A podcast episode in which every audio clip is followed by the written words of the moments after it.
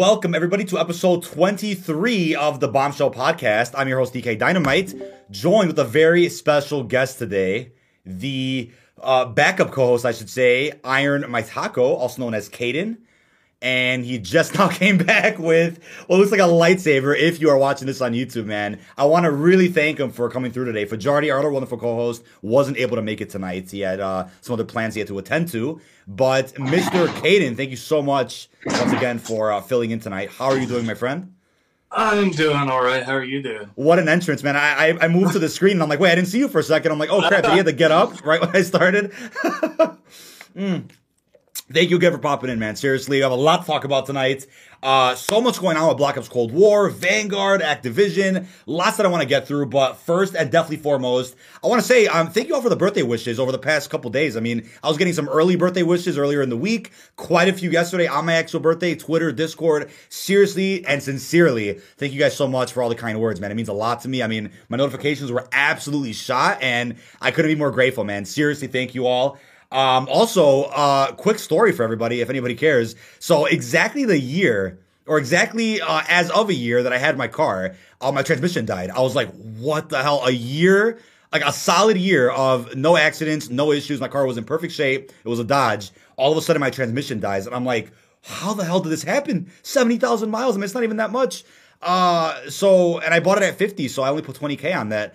Uh, all of a sudden, uh, my car stops moving. I mean, my I, I, couldn't accelerate. I'm like, what the hell? Exactly a day before my birthday, and exactly a year since I bought the car, uh, transmission died. So it was like hilarious birthday gift from uh, the RNG gods IRL. But uh, we're making up for uh, some bad luck with some good luck, as this week we posted some pretty exciting content. Um, also, thank you to uh, Manscaped for permanently spart- sparting, sponsoring us here on the channel. Yeah, Sparty, can't speak. Uh, thank you to Manscaped for becoming a nice partner and sponsor of the channel. Um, we signed a, a pretty cool long term deal, so you'll be seeing plenty of promotion with Manscaped as we go on. And a link to save 10% off your order is down below in the description of this podcast and will be in all upcoming videos. Thank you to them. And also, Gamer Advantage, another partner with us, went ahead and did an open house event yesterday. I wasn't able to attend it. It was uh, down in Michigan. I'd love to go, but it was, of course, my birthday. We had a Vanguard Zombies reveal. They did a really nice presentation over at that open house of new products. They got to get together with all the partners. It was a really cool event they put together. Hopefully, I make it to the next one. But uh, yeah, with all that out of the way, um, Caden, how you been feeling about uh, Call of Duty this past year, man? Have you felt stronger about Cold War than uh, than Modern Warfare? I mean, I mean, where are you at right now with Call of Duty? I know you're busy uh, IRL, but still, how uh, how are you feeling about the game? Well, I mean, Cold War, it, it wasn't anything too special to me when it came out. Gotcha. But the more and more I look back at the entire year cycle it's been out, I have played it a lot, and it's mostly due to the zombies. Got it. They, Got it. Their zombies is really good. Perfect, perfect. Um, and I, I played a lot of Modern Warfare multiplayer, but I think honestly, I don't, I don't know. I, I just what, what was really cup of tea? you weren't really digging it. I mean, which multiplayer did you play more though? Be honest. Was it Modern Warfare or was it uh, or has it been Cold War? Which multiplayer do you think have you played the most in the past like year and a half at least? What do you think? What would you say?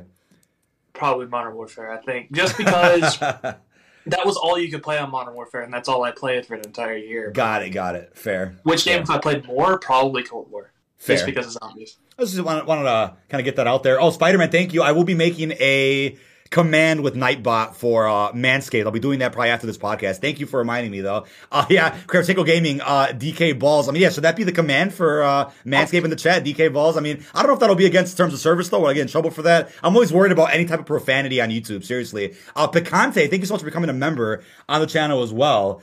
Um, but yeah, with kind of all that out the way, a bit of an introduction there. I just wanted to provide you guys an update. Yeah, we didn't do a podcast last Friday. We usually won't do one whenever it's hot off of an update. So if there's a big DLC drop on a Thursday, probably won't podcast that Friday. So uh, making up for uh, last week with this week, of course, and we have a special guest uh, coming through to the podcast probably in the next episode or two. Still uh, getting that worked out, but uh, yeah, thank you all for being here. Nonetheless, uh, first off, season six, I will say it is not over yet. I know you guys are probably wondering what is still in store for Black Ops Cold War, even though we're only about what about two and a half, three weeks away from Vanguard. So I mean, Caden, you probably noticed on the roadmap for season six, there was a lot missing. I guess you could say no remasters, no remakes. Everything was pretty much dropped on day one of season six. So Um, let's go with a bit of a theory first. Do you think we'll get a big season six reloaded, or are they kind of cutting it short because they're running out of time and they got to work on uh, Vanguard zombies? What are you thinking? You know, I don't think it's going to be cut short per se, but I don't think it's going to be as packed as the last ones have been. Got it. Just got because it. of Vanguard zombies, because they they really focused a lot on that because yeah, they last minute decision be like, here, come work on this. And, right, right. Have you noticed though that Treyarch's been in a bit of a cycle, right? Because after Black Ops 3, the game was so successful. We had three years of updates to the game. I mean, Caden and I met during Black Ops 3, first of all. This is crazy. This was year one. I think it was around Gorod Krovi's release or something like that. We no, had, we, we was met around Chronicles. You met Art around Garage. Got it, got it. I had that mixed up. So I met Art around. Two. Yes, yes. Okay, so I met you around close to year two. So you even know this, right? Black Ops 3 was so successful, it got multiple years of updates. They had three years to make Black Ops 4 at, at that point, and still three years didn't seem like it was the right amount of time. Maybe it was too long of a time to where they got too ambitious and things fell through. Leadership was poor. Campaign got scrapped. Blackout got shoehorned in. So Black Ops 4 launched Rocky. We all know that. But then halfway through Black Ops 4's year, what happened, right? All of a sudden they had to leave Black Ops 4 and whatever ambitious ideas they had left for that game's DLC, work on COD 2020, which was Sledgehammer's game, clutch Cold War together very quickly. Wasn't their game to begin with. And now halfway through Cold War cycle, what happened again? They have to go and take over Vanguard Zombies for, uh, Sledgehammer's new game. So, I mean, Treyarch's been in a bit of a cycle, but the thing is, despite the pandemic, they've been able to pump out what I consider really strong titles despite really difficult circumstances that no other dev team really has dealt with. Look at Infinity Ward, right? They really haven't had any problems. So they've been able to really polish Infinite Warfare, MW 2019, the sequel coming out next year. So if anything, their games will look like they're more polished because they've had more time to make them, whereas Treyarch's kind of like, you know, clutching together what they can in a quick amount of time. I mean, how do you feel about that? I mean, I never really get to ask you about this, you know, off stream or anything, but what are your thoughts on that at least? I mean, Treyarch, for being able to make a game like Cold War in such a small amount of time, it yeah. was it was pretty well done. Right. Um, there was definitely a lot that I wish would have been in the game that should have been in the game, but then again, was as small as the dev cycle they've had for that game. They, right. it, it for what it is, it's actually pretty good. And so far, Vanguard Zombies looks really good as well, and they have they've had even shorter amount of dead time for that. And that's crazy. That's a huge topic we're going to get to. And yeah, people in chat making jokes. I, I agree. Right, Fajari looks a bit different today. I didn't get a chance to yeah. update the. Uh, the name on the overlay, but you guys get the point, right? Our backup co-host tonight. Thank you guys in chat for uh, for tuning in with that. But uh, yeah, I mean, Treyarch's been in a bit of a cycle, and the fact that there's no remakes on the season six roadmap has me thinking, right? Is there a big reloaded update yet to come, which has been rumored for November fourth? I don't. I personally don't see a reloaded update dropping the day before Vanguard. Maybe we're all going to be surprised. Oh, there's your dog. Scared the shit out of you. Um, I, I personally don't see that happening necessarily, but you know what? I'd love to be wrong. I would love to cover more of Cold War with me right now, if anybody's asking, you know, where am I at? Where's my headspace right now with, you know, the transition to Vanguard we're about to see? I, I can't lie, man. I'm a bit worried. I mean, multiplayer wasn't exactly my cup of tea with the beta. Maybe at launch I'll feel differently about it wasn't really digging it. I like Colder multiplayer a lot. Vanguard multiplayer, I was like, eh. Campaign so far, it looks cool. I mean, it's a campaign. What do you expect? I mean, it'll be it'll be post World War II, so it could be a unique story. I'm down for that. I'll be making campaign videos when the game drops. But then zombies, right? We're gonna get to that later in the podcast. But right now, it seems like energy across the board, at least on YouTube, doesn't look too hot for Vanguard. So I'm hoping that changes uh, when the game drops because I'm like, hey man, COD's pretty much my career right now. Content creation is my career, so I want the best for the game. I want the best for Vanguard. Um, no matter how anybody feels about round base, outbreak, MP, SBMM, we all want the game to succeed. I mean, especially for content creators that rely on a good COD, right? We want everything to work out. So I can't lie. I'm not going to lie and say I'm not worried about Vanguard. I'm like, the transition from Cold War to Vanguard seems scary.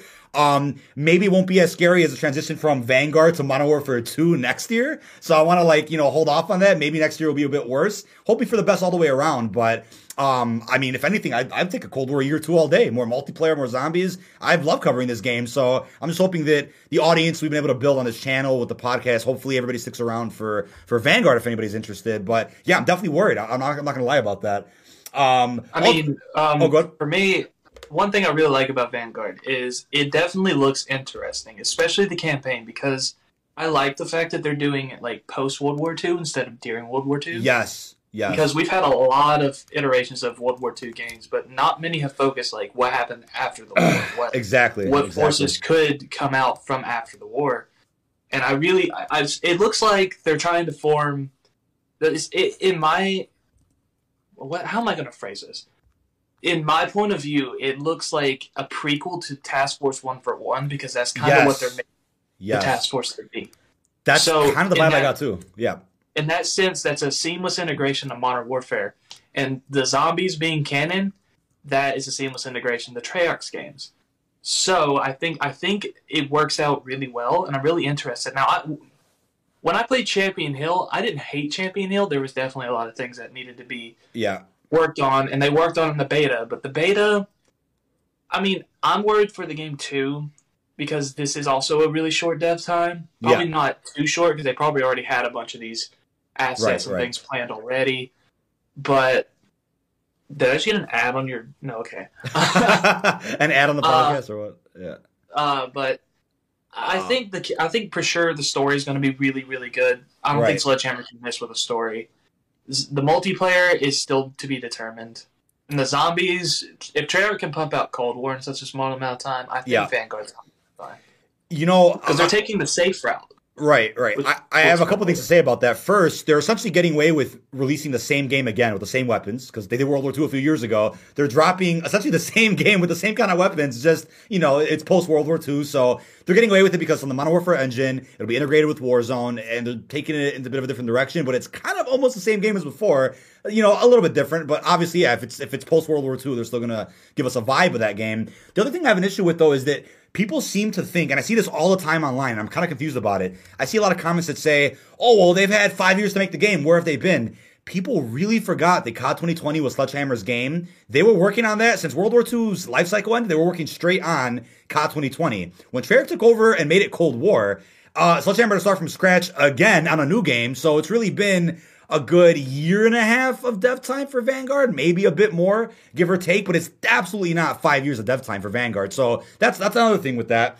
Um, you also mentioned uh, Task Force, so I'm wondering, yeah, is this going to kind of lead into again like the Task Force One for One, the Task Force One for One we have in uh, Modern Warfare 2019? Is that supposed to explain where that group name came from? The game has potential, without a doubt. So I'm looking forward to it, but um, it's just kind of at a point, at least for content creation or, or, at least for social media, where I'm kind of looking at everything and I'm like, does anybody really care? That, that's kind of the vibe I've been getting from this game since the name leaked. Like a good, what was it, last March? There was a leak that was like, oh, uh, if it's in World War II, I don't care about it. I mean, that was the energy that the game had before it even got revealed, and I feel I feel like it's been that way ever since. Um, so I'm just hoping that the launch could turn the game around. I was hoping more marketing would do that, but still, even after all this marketing, people out there still seem to not really give a crap. So I'm wondering what will change that. Wondering if it's gonna be a tough year for everybody. I'm optimistic. I'm hopeful. I'm being positive about it. We're gonna give it all a chance. Um, yeah, Slipstream, as somebody wrote in chat. Uh, Hells, thank you, buddy. Slipstream was the uh, essentially the alpha build name, I believe, or the code name for Vanguard uh, many, many months ago. Um, but altogether, I mean, season six of Cold War, I think it's been off to a good start. It released with all new content straight away on day one, no remakes, and there's a little bit of content left for in season. It's unclear when that in season update is, whether it's a reloaded, whether it's the haunting. Um, also, didn't you really enjoy the haunting of Verdansk last year, Kate? I know we played a little bit of that uh, when it was out for Warzone. If you remember that a little bit. Was, I thought it was fun. I mean, I yeah. didn't get to play it as much, but the small amount that I did play, I thought was really fun. And I like the the character Saw and like Oh hell yeah! I'm a huge Saw fan. That was really cool. Are you a Saw but, fan at all, or no? Do you care about those movies? Uh, did I do anything with it? Like, did I buy it? No, I'm saying the, the movies, like the actual Saw movies. Are, oh, are you a fan of those oh, films? That's what you meant. Sorry, I didn't hear that. No, you're um, good. I didn't see them, but I I've seen a, bits and pieces of them. Got it, got it, got it. Yeah, I'm actually I'm a pretty big Saw fan, and not in a weird way because of like the gore and all that shit. I'm, I'm a big fan of like good plot twist and you know jump scares and whatnot. Like I I do like what uh, what Saw had to offer in terms of storytelling. It was really really different from other uh, horror um, franchises. But today we did get a bit of a teaser for, as I'll put on screen right now if you're watching this on YouTube, uh, we got a bit of a teaser for the official Haunting event starting this Tuesday the 19th. I'll be live all day here on the channel, completing all the challenges, doing open lobbies, playing all the spooky shit. We have Spooky Nuketown coming out to Cold War multiplayer. Lots of great content on the way. We got a funny teaser today with the man himself, FaZe Swag. Maybe one day we'll get uh, some of the Nuke Squad on the podcast. That'll be hilarious. Um, we have a cameo from FaZe Swag in this teaser. He's answering a call from Ghostface himself. I love the, the, the voice actor they got for Ghostface. Sounds remotely similar to uh, the Ghostface we have in the actual Scream films. We do know that uh, Scream 5 is coming out very soon, so perfect time for a crossover with that, right? So definitely. Do you think it's the same voice actor for like the new? I'm assuming or? they probably got someone else that sounds similar. It could be. Maybe I'm wrong. It is the same voice actor. They'll probably announce that more or talk about that more, I should say, on Monday. Um, what I'm assuming, Chad, is this Monday we'll end up getting um, a blog post just about the haunting, a full gameplay trailer with all the content in it, and even possibly, even possibly a separate roadmap just for the haunting event. Because last year, Modern Warfare Season 6, there wasn't a Season 6 reloaded. Instead, the Haunting of Dance came out late October and had its own roadmap with a bunch of content that served as the mid-season update for Modern Warfare. This year, though, I mean, with the rumors of a Season 6 reloaded, we might end up getting both the haunting and then a mid-season 6 a few weeks later. So a lot is in the air right now about that, but nonetheless, Loving the fact they're really going all in on Halloween again this year. We have a Ghostface operator coming and Frank the Rabbit, who's from Donnie Darko. Have you ever seen Donnie Darko? I don't know if I asked you that recently. You ever seen the movie with Jake Gyllenhaal? It's another. Uh, no, I, I actually movie. didn't know that what the name of the movie was. I just knew the character. Yeah, I, I actually um, made a um, mistake because I kept calling it the Donnie Darko bundle that's coming out, and it is. But the character Frank the Rabbit is not called Donnie Darko. Donnie Darko is the name of uh, the character Jake Gyllenhaal played. I got corrected by that on a few videos recently. It was kind of funny. So uh, definitely uh, some really cool spooky bundles coming. I saw some requests for like Michael Myers because I know Halloween Kills just came out uh, yesterday. I saw it last night. No spoilers wow, it was it was pretty brutal, man. I like in a good way. That is, I mean, there, there were some really good scenes.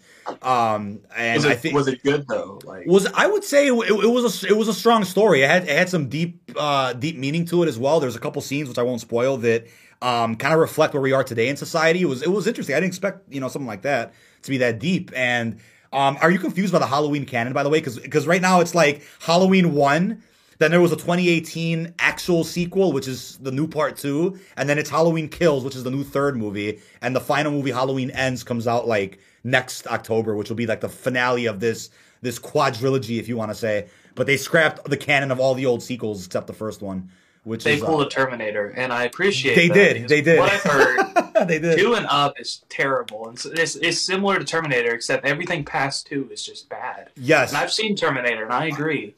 Um, yeah, yeah, it's interesting though how they do that. It's always a bold move to scrap every sequel and keep just the first one canon and then go in a new direction. That could either ruin it or or significantly help the continuity with with how fluid everything is. And I mean that. I mean I know Terminator did that. Who another franchise did it too? Which which other one was it? I think some other franchise did it recently. Uh, you know what? Fast and the Furious might do it one day. I swear to God, they might pull off. hey, everything after the fifth one doesn't happen. I mean, you never know, man. But um, oh, Aliens did that. Rachel B. Thank you so much for mentioning that in chat. Did oh, yeah, Aliens do aliens, that? Because they kind of did they reboot a little bit with Covenant and then. Uh, I mean, I don't think they Prometheus. I mean, actually, I think Covenant may have been like. Interesting. I want to say it's either the direct prequel to one, or got it, got it. I think they started doing prequels more because the sequels just weren't working. Got it. Got it. Got I know it. they did Prometheus, and then I know they did. Yeah, yeah. Definite, definitely something different. Uh, buddy in the chat, uh, Diamond Blings, thank you for tuning in. Said love the new background. Yeah, for the podcast, I put my green screen down. I just have like my background on the wall, my soundproofing, uh, nice and visible behind me. I think it looks pretty cool just for the podcast. Um, yeah, Sean said they, they tried rebooting Chucky. They did it again too, but it's a TV show. But the TV show, I believe, was a sequel to the second or third movie. I believe it's still canon. Um, did you see the trailer? It's off topic a bit, but you know the Home Alone Disney Plus movie coming out. oh yeah. I'm like, that's that. Did you see the Easter egg of uh, one of the McCallister brothers is is a cop. Um, oh yeah. Buzz, I believe his name was the the the, the bully brother from the original. He's a cop in this one, so it's kind of canon to the old ones, but um, yeah, definitely a lot of confusing continuities out there in the film industry. Chat, definitely aware of that. But uh, yeah, looking forward to this event nonetheless. I can't wait to see what happens uh, this Tuesday. Once again, I'll be live all day, completing all the challenges.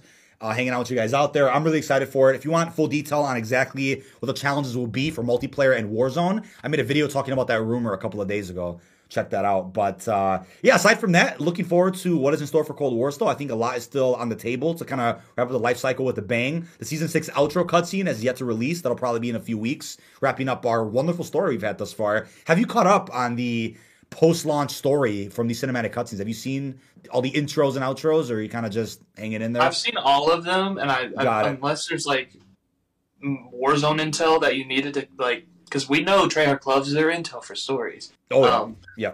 Uh, unless there's Warzone intel, I think I understand the story. Uh, I think it's just uh, Stitch kidnapped Adler, put the numbers in his head, and then yeah. Adler did something. it, it's gonna. Between. Yeah, it's kind of right now. I feel like there's still something left to be explained about that because uh, Adler got brainwashed by Stitch, and the thing was, while Adler was brainwashed, he somehow broke out of that brainwash a little bit and still betrayed Stitch by planting bombs in Verdansk. And then Mason brings Adler back to speed to his normal self by re-brainwashing him with the original numbers broadcast, I believe. It's a it's a bit confusing, but I think once the outro comes out, we'll, we'll understand a lot more. I just want to know why Adler betrayed Stitch even while brainwashed by Stitch. It's kind of kind of a bit strange, but um, there's a big showdown coming up between our Warsaw Pact and our NATO operators. So I'm curious, will the outro alone be enough to wrap all this story up? I feel like there's a lot left to explain in just short amount of time. This big battle between our, our guys, um, what happens to Adler and Stitch, because that kind of, I guess, sets up Black Ops 2's campaign if that's still canon. They weren't in the campaign, obviously, so they both get killed off. Are they going to go in hiding? I mean, I, I'm really interested in, in what what Treyarch has in mind for that. But I personally wouldn't care, like I said a thousand times before, if Treyarch scrapped the BO2 canon and went in a new direction with, you know, some sequels to this game later. But everything right now points to the fact that Black Ops 2 is still canon. Zombie is a different story. We're to get to that in a minute. But uh, all in all, I think Season 6 has been uh, a wonderful conclusion for Cold War multiplayer and zombies. Warzone, uh, not so much. I mean, I think the haunting will be something really exciting for Warzone with, you know, a nighttime Verdansk and zombies again. But uh, the updates the map got, I mean, it's really just some cracks in the ground near downtown and stadium, uh, some new underground areas. World War II bunkers, I guess, are cool, teasing Verdansk, but, or I'm sorry, teasing Vanguard. Um, I don't think Verdansk coming back again after Cold War's life cycle's over. It looks like we're getting Pacific and Vanguard, the new Warzone map, and then Modern Warfare 2's Battle Royale map is going to be a bit interesting. Maybe Infinity Ward's cooking up something spicy for that, but um, there were rumors. Yeah, there were rumors a while ago. We're gonna play on a post-apocalyptic Verdansk in Modern Warfare 2, and I'm like, I don't, I don't, I don't think I we're don't gonna get that. But work. I don't see that working. I don't see that working. That just doesn't nuke, seem right. A nuke blast radius is big enough to literally destroy the entirety of Verdansk. But aren't you confused as well with how Verdansk has been treated a little bit? Because it, you know, if we go in order, right? The Ver, the Ver, I'm sorry, I keep saying Verdansk. The Vanguard reveal event in Verdansk, uh, we see a bunch of bomber planes bombing Verdansk you know, it's a big train that explodes. Verdansk got, I think, blown to shreds a little bit with in World War II. And then in Verdansk 84, uh, all these explosions happen, right? The ground blows up. Adler planted some bombs everywhere. Uh, that then that gets rebuilt again to modern day Verdansk. Then that gets nuked because there's a zombies outbreak. Like, hold up, Verdansk got destroyed nearly three different times now. What could they possibly do next with, with this goddamn map? I think they're gonna get rid of it finally uh, with the end of the War if any of the events have told us anything, it's don't move to Verdansk. literally, don't move to Verdansk. I just think that's so funny how that works. But um, all in all, I have nothing against people that like Verdansk. I just am not a big fan of the map. Wasn't during Modern Warfare cycle. The Treyarch updates to the map were cool, but I still would have preferred something new for the Treyarch Warzone map. But as you guys could probably tell, there wasn't that much time to prepare a Cold War integration of Warzone. We got Rebirth. That was great. I know it's a reskin of Alcatraz, but Rebirth's awesome. I really enjoy that. Verdansk 84, it's like, okay, we had some cool mapped up, cool map updates. The red doors are the best part. I don't know if you've seen them, but you can actually go through red doors around the map, teleport to somewhere random, get like get into a special room with like exclusive loot.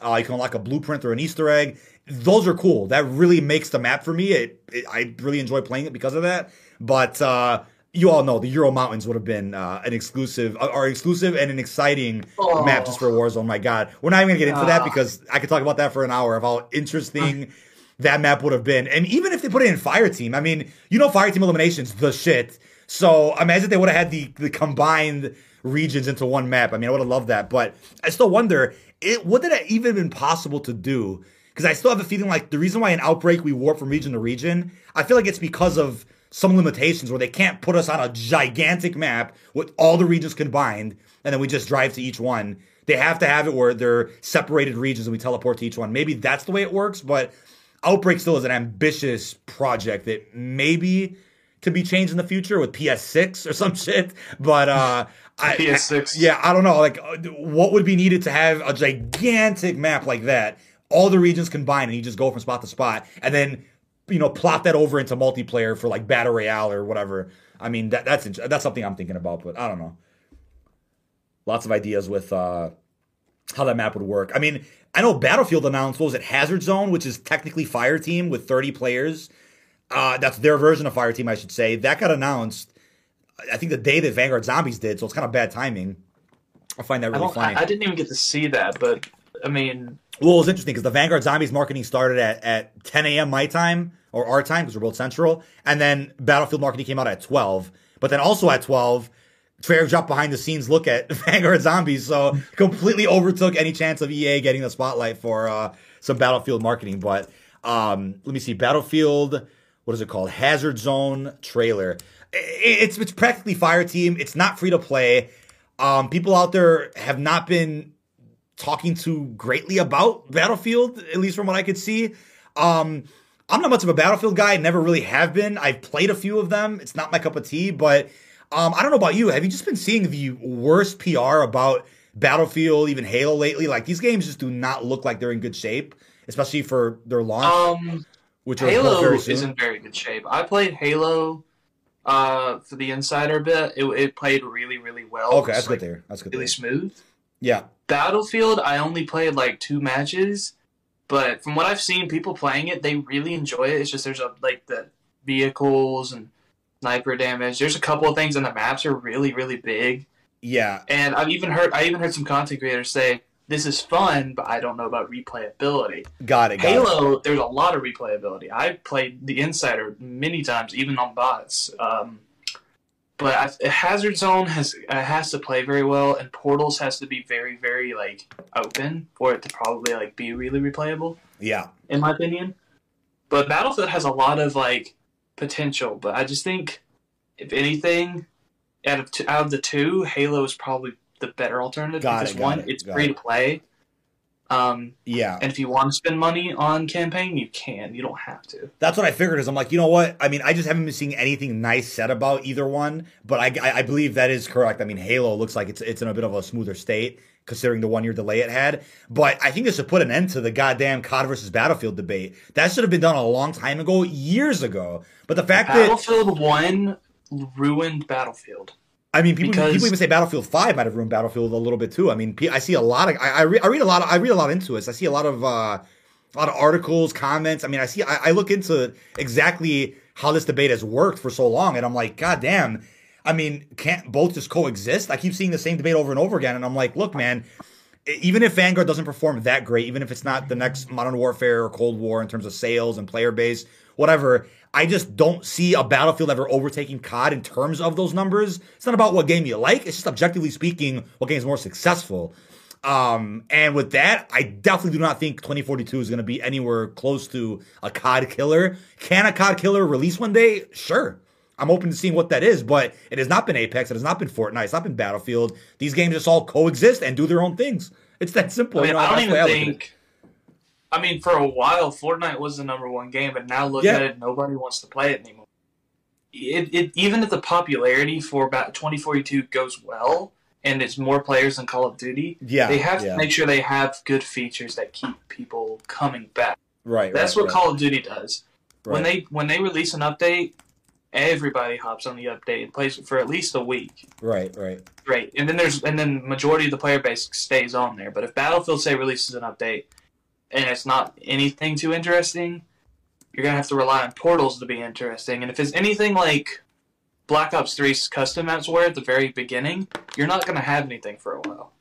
Not many assets to play with, but um, with that, I also want to go into Forsaken DLC 4, the final round-based map in Cold War, which you know what the map name is something I wanted to bring up real quick because you know the name Forsaken it obviously perfectly fits the map, but I almost feel like people out there were confused that that was the name of DLC four because the Forsaken is also the name of the big bad head honcho boss fight, you know, and people out there really might have got the wrong idea of like, oh yeah, because if you if a video titled you know Forsaken gameplay, they might think you're talking about just the boss, but no, it's the name of the map. And I saw some really confusing comments recently that were like, hey, what was DLC four? It's like it kind of just came out.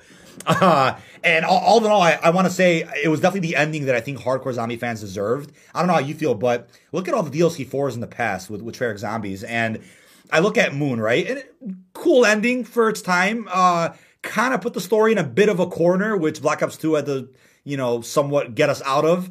Uh, though fine ending, fine ending. Origins ending definitely problematic and controversial for a while until we fully understood what that ending meant years later people out there thought it was just a children's game, right? Oh, what the hell was that? I mean, first of all, DLC 4 Origins didn't have anything to do with the previous maps in Black Ops 2, Transit, Die Rise, you know, Nuketown, Mob, Buried. Origins was kind of just there. We're like, wait, it was like we thought it was a start of a, like a reboot or something. We didn't know what it was. It wasn't really a prequel to World at War either because it was clearly a different dimension.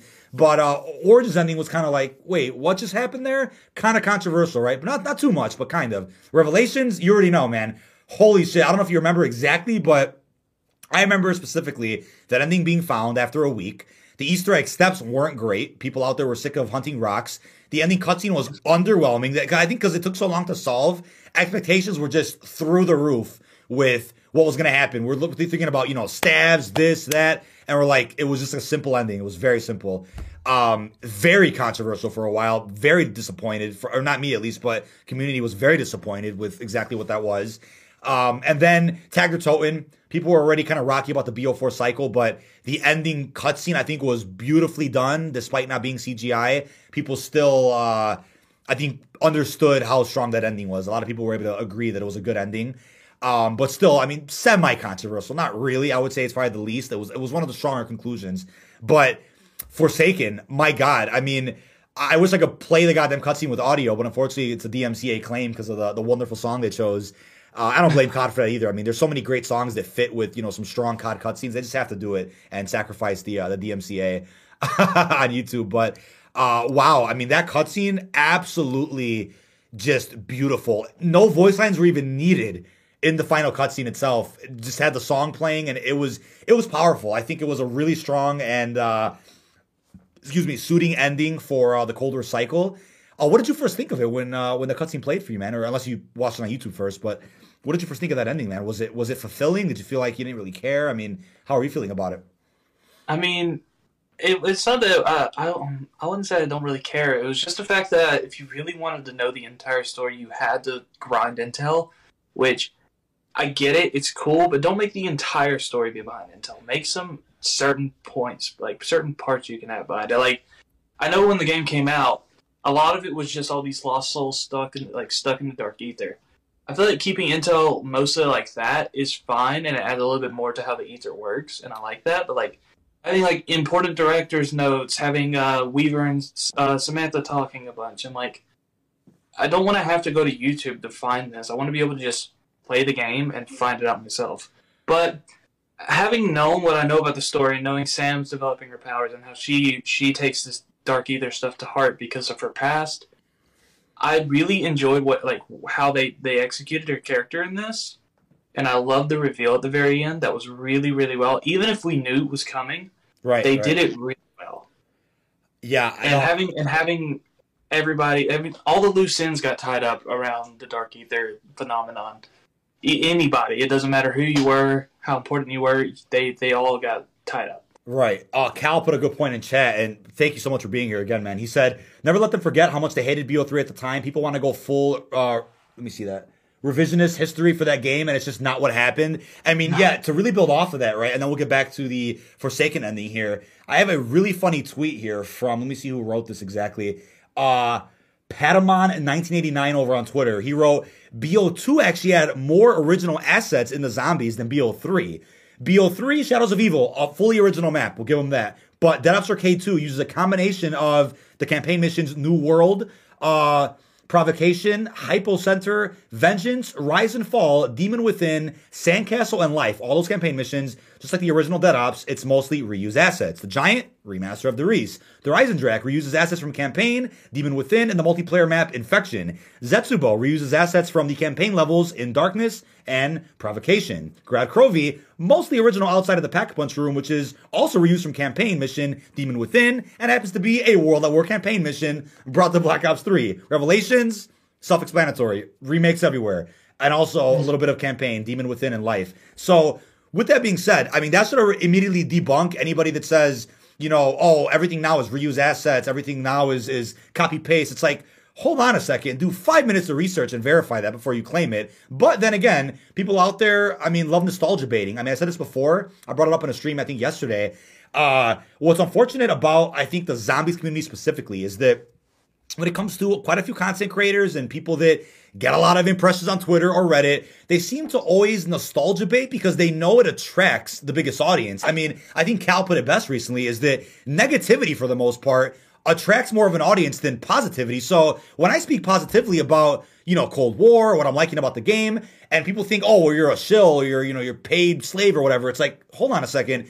I'd probably get farther being a negative person, nostalgia baiting, saying BO3 is the best game every week than what I'm doing now. So that should put it like that. Um, or that should put it there at least in terms of the in terms of the argument. But also, uh, with Forsaken's ending altogether, I think it, was a really strong ending. But to build off of what you mentioned about the intel, I will say.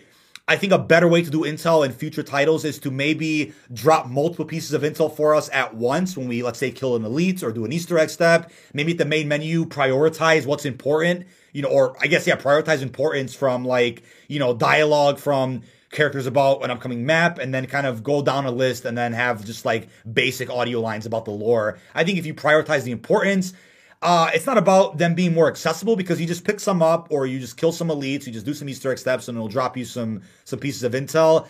Um, not to say that there's too much because the thing is, I saw a few complaints recently from some well-known people that because there's too much intel because they don't have time to read through it, the story just sucks that doesn't really work, I would say, because you don't have time to read it doesn't mean the story sucks. But to play devil's advocate, maybe have less intel, condense more of it, tell it in a different way. I mean, you could do more lore building and world building through multiple pieces of intel instead of just one cutscene. That's just that's just a known fact. So I think they'll find a way to really improve that system with Vanguard and then the next game in a few years. So I wouldn't say that the Cold War intel system is a definitive system. It'll just get better over time, as most things do. Um, but our director reveal, fantastic. I don't know if you saw Caden. There were so many funny tweets. The prestigious key got attacked for this too. I'm gonna find the tweet. Oh my god, people posted, you know, the director in thumbnails and tweets, and there were people that were just going ballistic. Oh, spoilers, you ruined it. And it's like, didn't we all know the director was Eddie since like fucking season three or four when it was just blatantly obvious through the intel, the audio lines, the hints in game? I mean, it got so damn obvious to the point where it's like, was that really a spoiler? You know, I get it. People get upset. You know, if I posted a video with the director in the thumbnail and in the title, people that got notifications for that video got upset. So you know what? I apologize if I spoiled it for anybody. That was never my intent. Same with any other but any other person out there that may have done the same thing. Probably wasn't anybody's intent. We're just excited. We are just beyond mind blown about the reveal. Not because we didn't know it was coming, but because we're just happy to finally see it. But God, people were going off, man. Oh my God, about spoilers this, spoilers that. I'm like, did I really feel like a spoiler to you, Caden? If you would have saw a thumbnail with Eddie in it, like, come on, who didn't know that was coming, I mean, right? I don't. When I don't it know. comes down to it, as somebody who has written a couple of story drafts, yeah, even when you look at the basis of a story, even if you know what's supposed to happen or if you know the twist, even just getting to experience that, that it get confirmed to you that yes. way is another thing than just getting it just shown to you. And I mean, yeah, there is the thing where we all knew it was basically Eddie. Who else yeah. could it be? I mean, why would they put so much mystery behind some new character that we won't care about if they're just brand new. Right, right. They're, they're hiding this character because they're important, and that's that's the only person it could be. But there are people who wanted to just experience the surprise or, or the confirmation to on their own accord, and for that, I can understand that maybe some people shouldn't post in, in like the title Richtofen Reveal or like yeah or the, the the thumbnail literally just being Eddie. I mean, I understand that point just because that does kind of ruin yeah. the the the emotion you can get just from seeing it get confirmed. Yeah, Um, but also at the same time, I'm like, yeah, if you didn't know that, if you if you if you're saying, oh, spoiler, we didn't know it was coming, I'm like, we knew that's who it was. But I, do I think, understand yeah. if you wanted feel I, the emotion. I think I'm on, I'm on the side of saying like, yeah, I don't want to sound like an a hole and say, oh, well, you should already intel to know. I mean, who cares?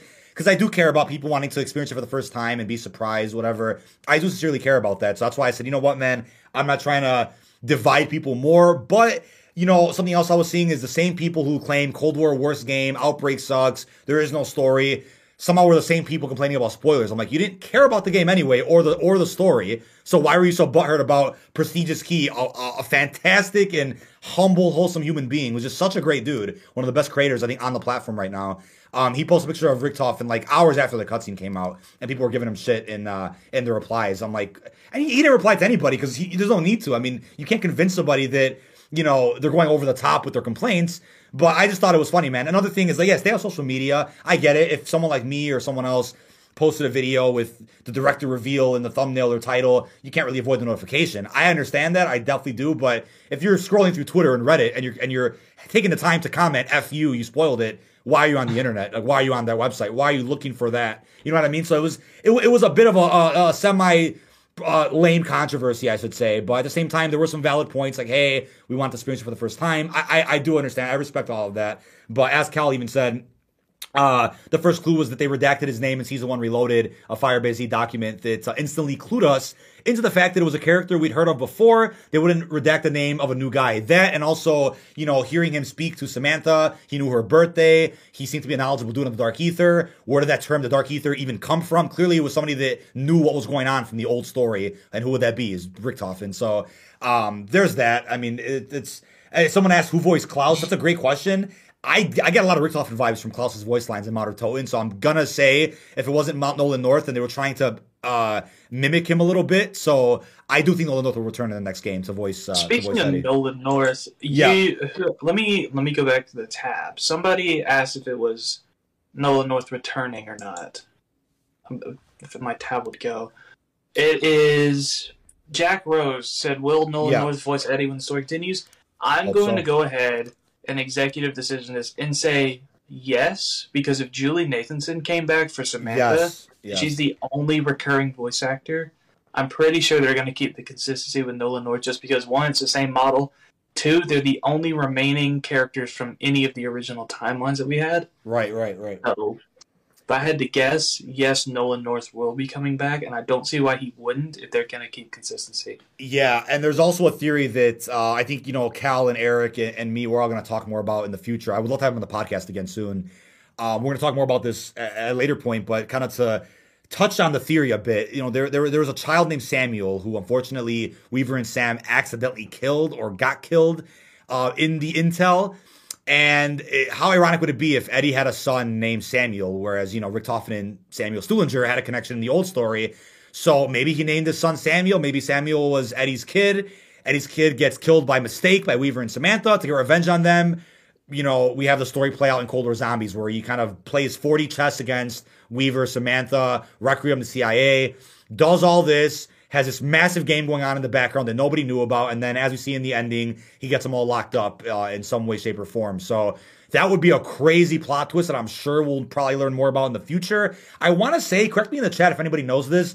I want to say there is more intel coming in season six. I believe Craig Houston mentioned that in the, the sit down they did recently over at Treyarch. I believe there is some more coming. And in terms of when that'll be, I'd assume whenever the mid-season update truly is, whether it's the haunting coming up, whether it's season six reloaded. I do believe there is something coming up uh, in terms of zombies intel that might wrap up the game's story completely, aside from what Forsaken already did. If that's not the case, then then you know what, that's fine. We still got Treyarch coming back with Vanguard zombies later. Um, the bunny is seemingly Samuel's bear. Samuel is now an orb in the dark ether. Samuel died along with his mother, etc. I mean, Forsaken has intel trials, but there's no dark ether intel in it, which is a bit sus. Yeah, that's another thing too. So I kind of feel like more is on the way. We'll maybe get some little answers to some of our questions, uh, possibly in season six, but we will have to wait and see what is happening with that. Um, all in all, though, absolutely fantastic ending. Just seriously, Mona Lisa ending compared to every other conclusion we've gotten from a DLC 4. I think Tag Toten's a close second for me, but this one just felt like a really good conclusion. If you kept up with the intel, if you cared about the story, operators aren't going anywhere. That's a whole other discussion we're not going to get into. But uh, with that, it's unfortunate to say we have to wait until, I guess, 2023 for any type of continuation from the ending of uh, of Forsaken, right? What happened with the Inversia missiles from Outbreak? Peck's looking for them in Japan five years later. I mean, that's that's wild, man. There's a lot that uh, a lot that we have to look forward to with that. Um, Buddy Eric in chat, appreciate you popping in, my guy. He went ahead and said, I know there's the ability to get Dark Ether intel from trials, even though you can't in Forsaken. I'm betting Oh, Sparagamos. I hope I said that right. Yeah, one of the old ones, one of the old gods of the Dark Ether that we're gonna see full fledged in in Vanguard, which we'll get to in just a second. But I also want to mention no super Easter egg, my guy, in yeah. Cold War Zombies. Is that the second time in a row they haven't done one? I'm not asking for like Mephistopheles level crazy no. boss fight, but a sticker, a calling card, a, a charm, a cosmetic. Maybe they'll drop one before season six is over. Maybe they won't. Is this a second time, or I mean, it is a second time where they had to immediately work on a different project right after DLC 4 comes out. With Tag der Toten, they were, again, hard at work right away on COD 2020. With Forsaken, they're already hard at work on Vanguard Zombies. There might not have been enough time to get one accomplished, but what do you think about that, man? I mean, no super Easter egg. Does that, do you, do you really care about that, or are you hoping for one in the future? I mean, I mean where are you with that? Having done every single Treyarch Easter egg, including classified, yeah, uh, I including it's classified. just yeah. When you do when you do Easter eggs as hard as like classified, or if you do one like the first outbreak map, even on solo, um, you you kind of wish there was more, of a reward to it, other than you get a calling card for completing it. Right. Because you don't really get like unlike BO4, it tells you how many completions. You don't get one of those anymore. Right. Right. right. No, and, no tracker in the menu. In BO3, we got full max ammo off spawn and an RK5 that we don't have to buy. Infinite Warfare, we got Director's Cut, which gave us like what 10k points off yeah. the bat and all perks. Yeah, um, all guns pack a punch in the mystery box. World War II zombies and, even had the uh, cosmetics play as a zombie skin, a charm, I believe some other little crap. Uh, yeah, a really nice camo too. After you beat all the maps, it was really nice. Yeah, um, I, I, think a theory was like, oh, maybe Cold Wars could be, you know, spawn in and your weapon could be one one upgrade tier higher for your weapon rarity or something. Yeah, I was gonna say, something why don't we like just that. spawn in with like automatic like blue or purple, or we spawn in with armor, maybe we spawn in with all the above. Maybe we get extra perk tiers for something. Yeah, no, it, really. I feel like they, they could they could have easily just done that, and it would have it would have been worth doing all these Easter eggs. Now I know they're not hard to do, but I feel like giving us at least a variant would have been really good. Fair. Like uh, like a tier like a tier variant up. Um, maybe maybe a weapon variant too. I would take a weapon variant, like a really cool ultra blueprint for doing all Easter eggs. That would be nice. But yeah, we just, we just, didn't get any. I definitely. Oh yeah, did I, did I mess that up, Eric? I think yeah, Sparagamos is not an old one from uh, Vanguard Zombies. Those are the other guys I'm thinking of. He's the one that made the Crystal Thank you for the correction there. Brain fart. Um, but yeah, like you said, I mean, with that, uh, even you look at Black Ops 2, the buried super Easter egg ending, if you did the other Victis maps, Black Ops 1, the Big Bang Theory, if you did Shangri-La and Call of the Dead, uh, there was always something in there that, that you get rewarded with if you did the previous Easter egg. So just maybe, um, Treyarch will do that again in the future when they have more time. Maybe they just ran out of time, uh, you know, with this game and they just said, hey, you know what? We would like to do one, but Vanguard Zombies is a priority. If they didn't have to work on Vanguard Zombies, they might have put a little bit more into Cold War uh, for season six and possibly a year two if, if that was ever possible. I mean, um, knowing what, knowing base like the basics of creating stuff like this and producing it, they're already most likely working on their next game. And probably, oh hell yeah, hell yeah! They probably actually set a team aside to go ahead and start working on a better, more polished game while they were doing Cold War. To be honest, they may yeah. have been like, "Here are our best people. We're going to get them to finish Cold War," and they may have been like, "Here are some of our. They're not the best, but they're not terrible. We're going to set them to the side." and they're going to start working on the next game after this so we can make a more polished game one with the new engine one with new everything and they're probably going to be like well now that our team is focusing on vanguard zombies we can just work on the rest of the game right. give a little bit of zombies assets because both like multiplayer and zombies have had the same assets for like ever so they could be like here's some assets they could use for zombies they just tell us what they want to do with it and like i really want to make the game like modern warfare where they've had a lot of dev time it doesn't have to be eight years like Modern Warfare had. I think was it eight years? How long? Was no, it? I think like it, was, it was closer to like five? it was closer to five, I believe. If because they somehow clutched out Infinite Warfare even while still having some strong development going for uh, the Modern Warfare reboot. But I always think it was the other way around because you mentioned you know put you know, they put bring their best guys in to finish Cold War. I think what they did is they got most of their best guys to get some good foundation going for Vanguard Zombies and COD 2023 while they're working on Cold War, and then have kind of the the other, you know, maybe not unexperienced, but some of the less experienced people to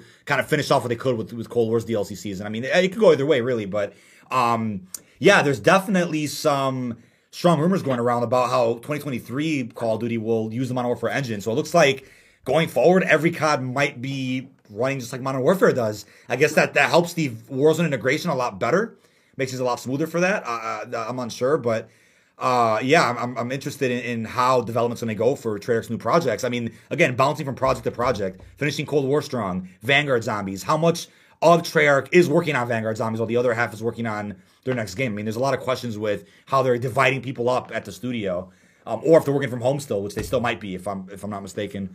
Uh, so uh, there, there are a couple. I don't think I think majority of them, or not majority of them. I think more than half of them are now in the studio, but there are definitely where and where is the studio exactly? I haven't looked this up yet, but I know uh, recently they closed. They moved. Yeah, recently. Oh, they, okay.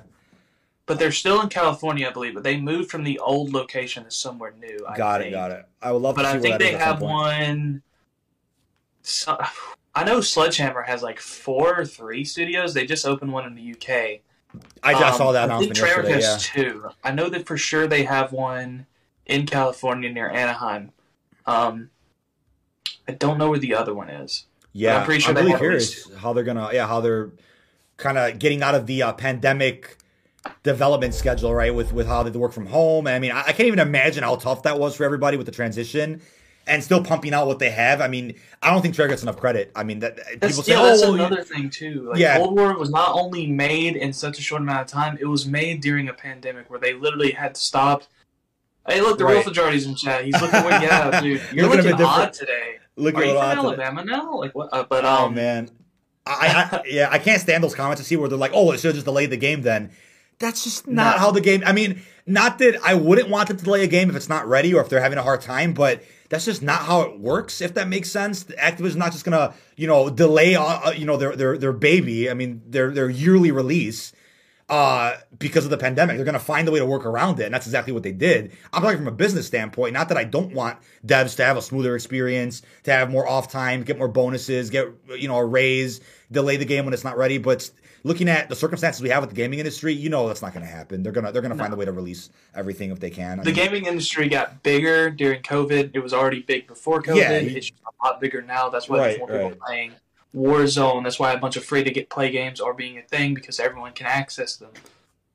It's just it, it's something. It, it, it was like really movies something. when they when they started becoming a lot more accessible on streaming services. Like people watched a lot of them, and now that they weren't able to go outside anywhere, a lot of people went to gaming, and they were like, yeah. Most people, there's people who never owned a console before. They just bought a PS4 and Xbox, and was like, I'm gonna try this because I have nothing else to do. Yeah, th- this probably isn't the best comparison, but I, I, will say, right, and this isn't exactly correct, but it, it, it's somewhat on, on par with what I'm trying to say. They, they delay a movie, right, because they want the best box office possible. They know that if they release it at a certain time, or if it's uh, you know competing against another big movie, it wouldn't be smart for them financially. But movies don't have microtransactions either, where they could still make money off of the movie later on, you know, throughout that year at least once once it's out for that period of time, that's the money it's going to make. And then obviously, you know, DVD and digital purchases later. I, I get that, but with games, right? They can launch Cold War when they did, and then make up for any lost sales or something pretty quickly with microtransactions throughout the rest of the game's life cycle. So it still works for them to drop the game during a pandemic. Whereas movies, you see why a lot of things got pushed back. I mean, Halloween, as we were talking about Halloween, right? That was to come out last year, and the final Halloween was going to come out this year everything got pushed back. So this year we got Halloween Kills. Next year will be uh, Halloween Ends. But a lot of things got pushed back quite a bit. Marvel took a big hit with that too, but they bounced back strong. They released a bunch of Disney Plus series a little earlier than they wanted to, and then now the movies are resuming as expected. But um, Actually, I think those Disney Plus series were later because I think Loki was supposed to be one of the first ones I, out. I thought Black Widow was going to be before Falcon and Winter Soldier because of the yeah. It was it was yeah. supposed to be Black Widow before Falcon and Winter Soldier, and then it was supposed to be Falcon and Winter Soldier two Wandavision. Okay. Um. Yeah. I mean, or, it, or wait. Loki, I, I think Loki, what might have actually been the last one. I don't remember. I know that it was supposed to come out earlier than it did.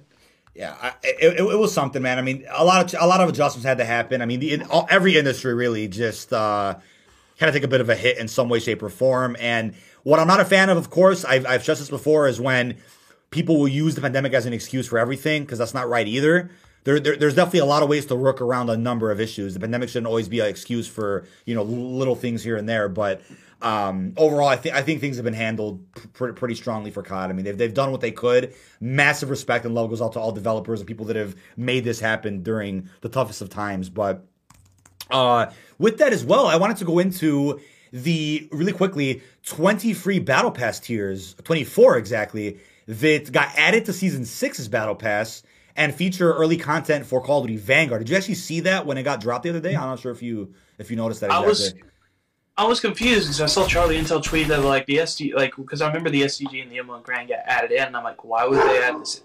Oh, the beginning of season six. Yeah, I remember. I remember that people were seeing him at the menu. Yeah, your, your dogs went crazy again. Why would like why would they add it in? Like, was this an accident? How big of an accident? Why is it only these two guns you see? And then they added as variants. I'm like, okay, that's interesting. So when I saw that, I, first thing I wonder, I'm like, how many attachments do they have?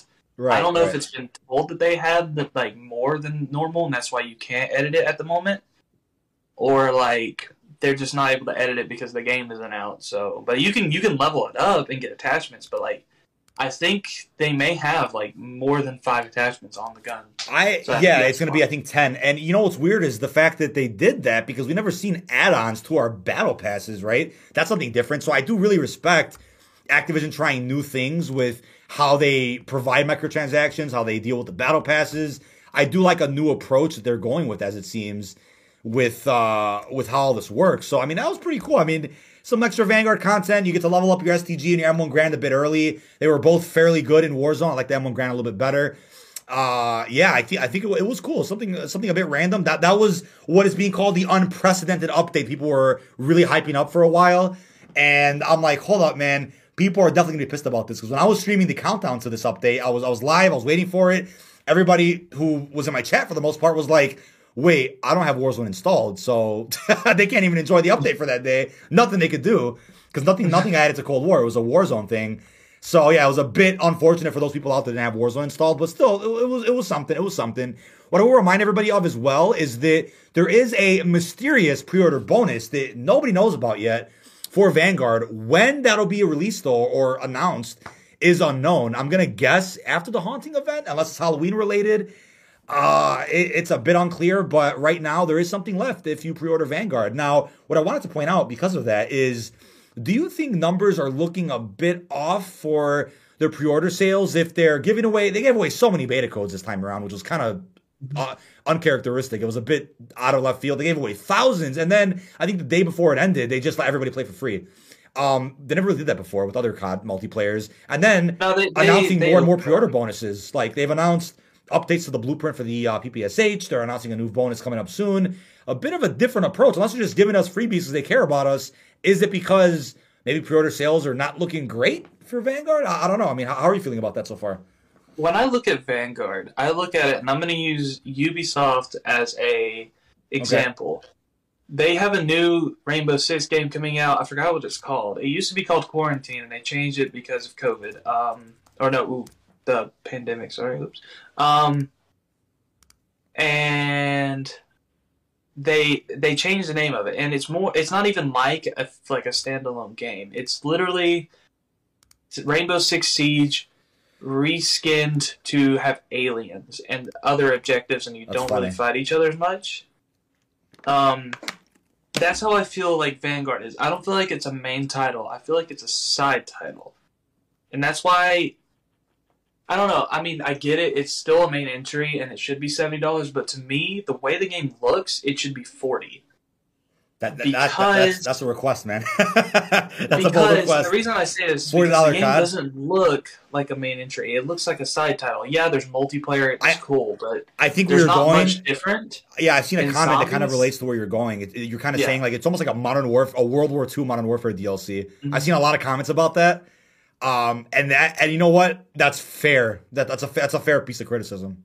I mean, it's, that's why I think right it's like forty because games like Dishonored like they released Death of the Outsider, and it's a standalone title. Why do I keep barking? It's a standalone title. Um, yeah, but it's basically, in theory, a DLC to Dishonored Two.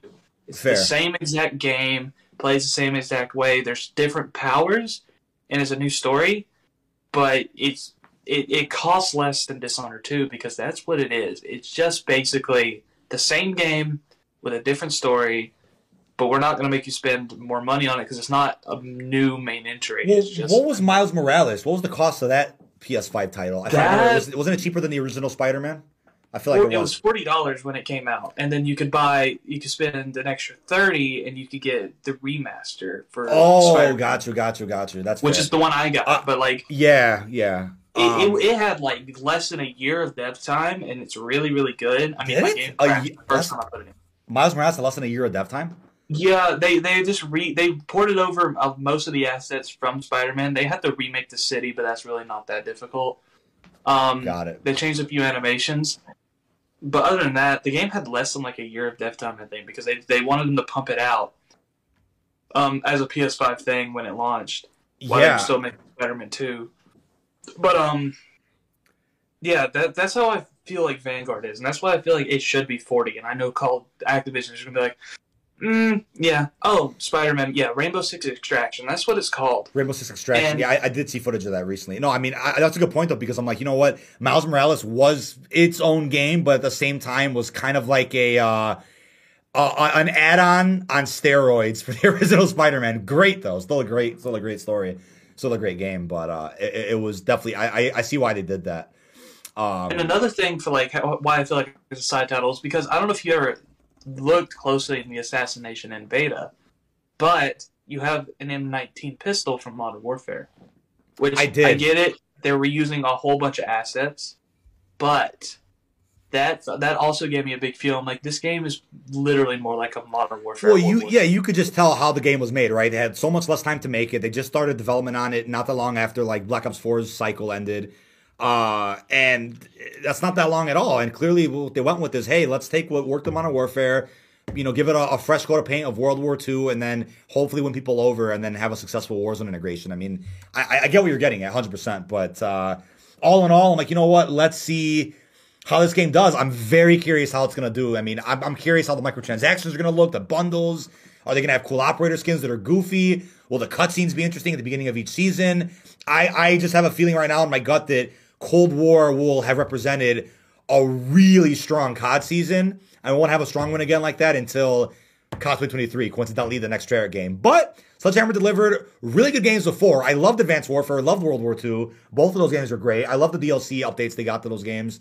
Um, so I, I'm really optimistic about it. Do I have much faith for Modern Warfare 2 next year? Not really, but maybe they'll win me over and I'll be like, wow, would I never thought I liked the second Modern Warfare so much after not liking the first one. So uh, yeah, I'm curious uh, where we're all going to be very soon in a couple of years with uh, with Call of Duty. But uh, with that, I think it's a great time to get into Vanguard Zombies. Duran Feng, Duran Fung, Duran Feng, Duran Fung. I think it's Duran. I think it's on. I think on Fung. I think it is. Unless I'm somebody correct me in chat. Well, actually, it, I'm not too sure. I might have said it wrong. It might be on Fung. Actually, I think. I'm pretty sure it's on Fung. I'm just I'm forgetting. But uh, oh my god, that reveal yesterday. I mean, first off, I don't know how much more humble and grateful I can be about this. On my birthday, I got a Treyarch Zombies reveal. Like, what in the actual F was that? What kind of luck is that? I mean, the other day, I think it was on uh, Monday or Tuesday when they confirmed October the 14th, you know, Vanguard Zombies reveal. I'm like, what? On my birthday? Like, crazy, crazy gift from Treyarch, man. Like, uh, oh my God. Thank you guys. I mean, thank, I, I got to thank Treyarch so much for surprising the hell out of me with, uh, with that trailer. But you know, I was actually asleep because obviously October 13th that night I was celebrating, celebrating my birthday a little bit early. Um, and hold on a second, what is this that I see? Oh my god! As we're streaming live, what the hell? They just scheduled the premiere for the Haunting trailer. It premieres in two days, October 18th. What day is that? The 18th is a Monday. Oh, as I predicted, as I predicted live. Didn't I predict Monday would be the full trailer for for the haunting? They just scheduled it on their channel. When did they do this? Was this like right now? They just got, I think it was like right now. Only 51 likes. the first comment says L. We got swag swags in the thumbnail, bro. I mean, what a great promotion for him. Dude. That's amazing. Uh, it premieres in two days at 12 o'clock on Monday. Well, chat, I guess we'll be live Monday and Tuesday. Um, Monday we'll play some, you know, some open lobbies and then uh, watch the trailer and then break down the blog post. Tuesday we'll be streaming the whole event. Holy shit. Uh, what are the odds of that, chat? But yeah, as, if you're watching this live on YouTube right now, that that's what happened. anyway, as I was getting to Vanguard Zombies, what a crazy reveal! I mean, first off, uh, yeah, like I said, I went to bed, forgot to set my alarm, managed to wake up like half an hour before the trailer dropped, so I managed to get a stream going to live react with you guys. But God, I cut it really close with that.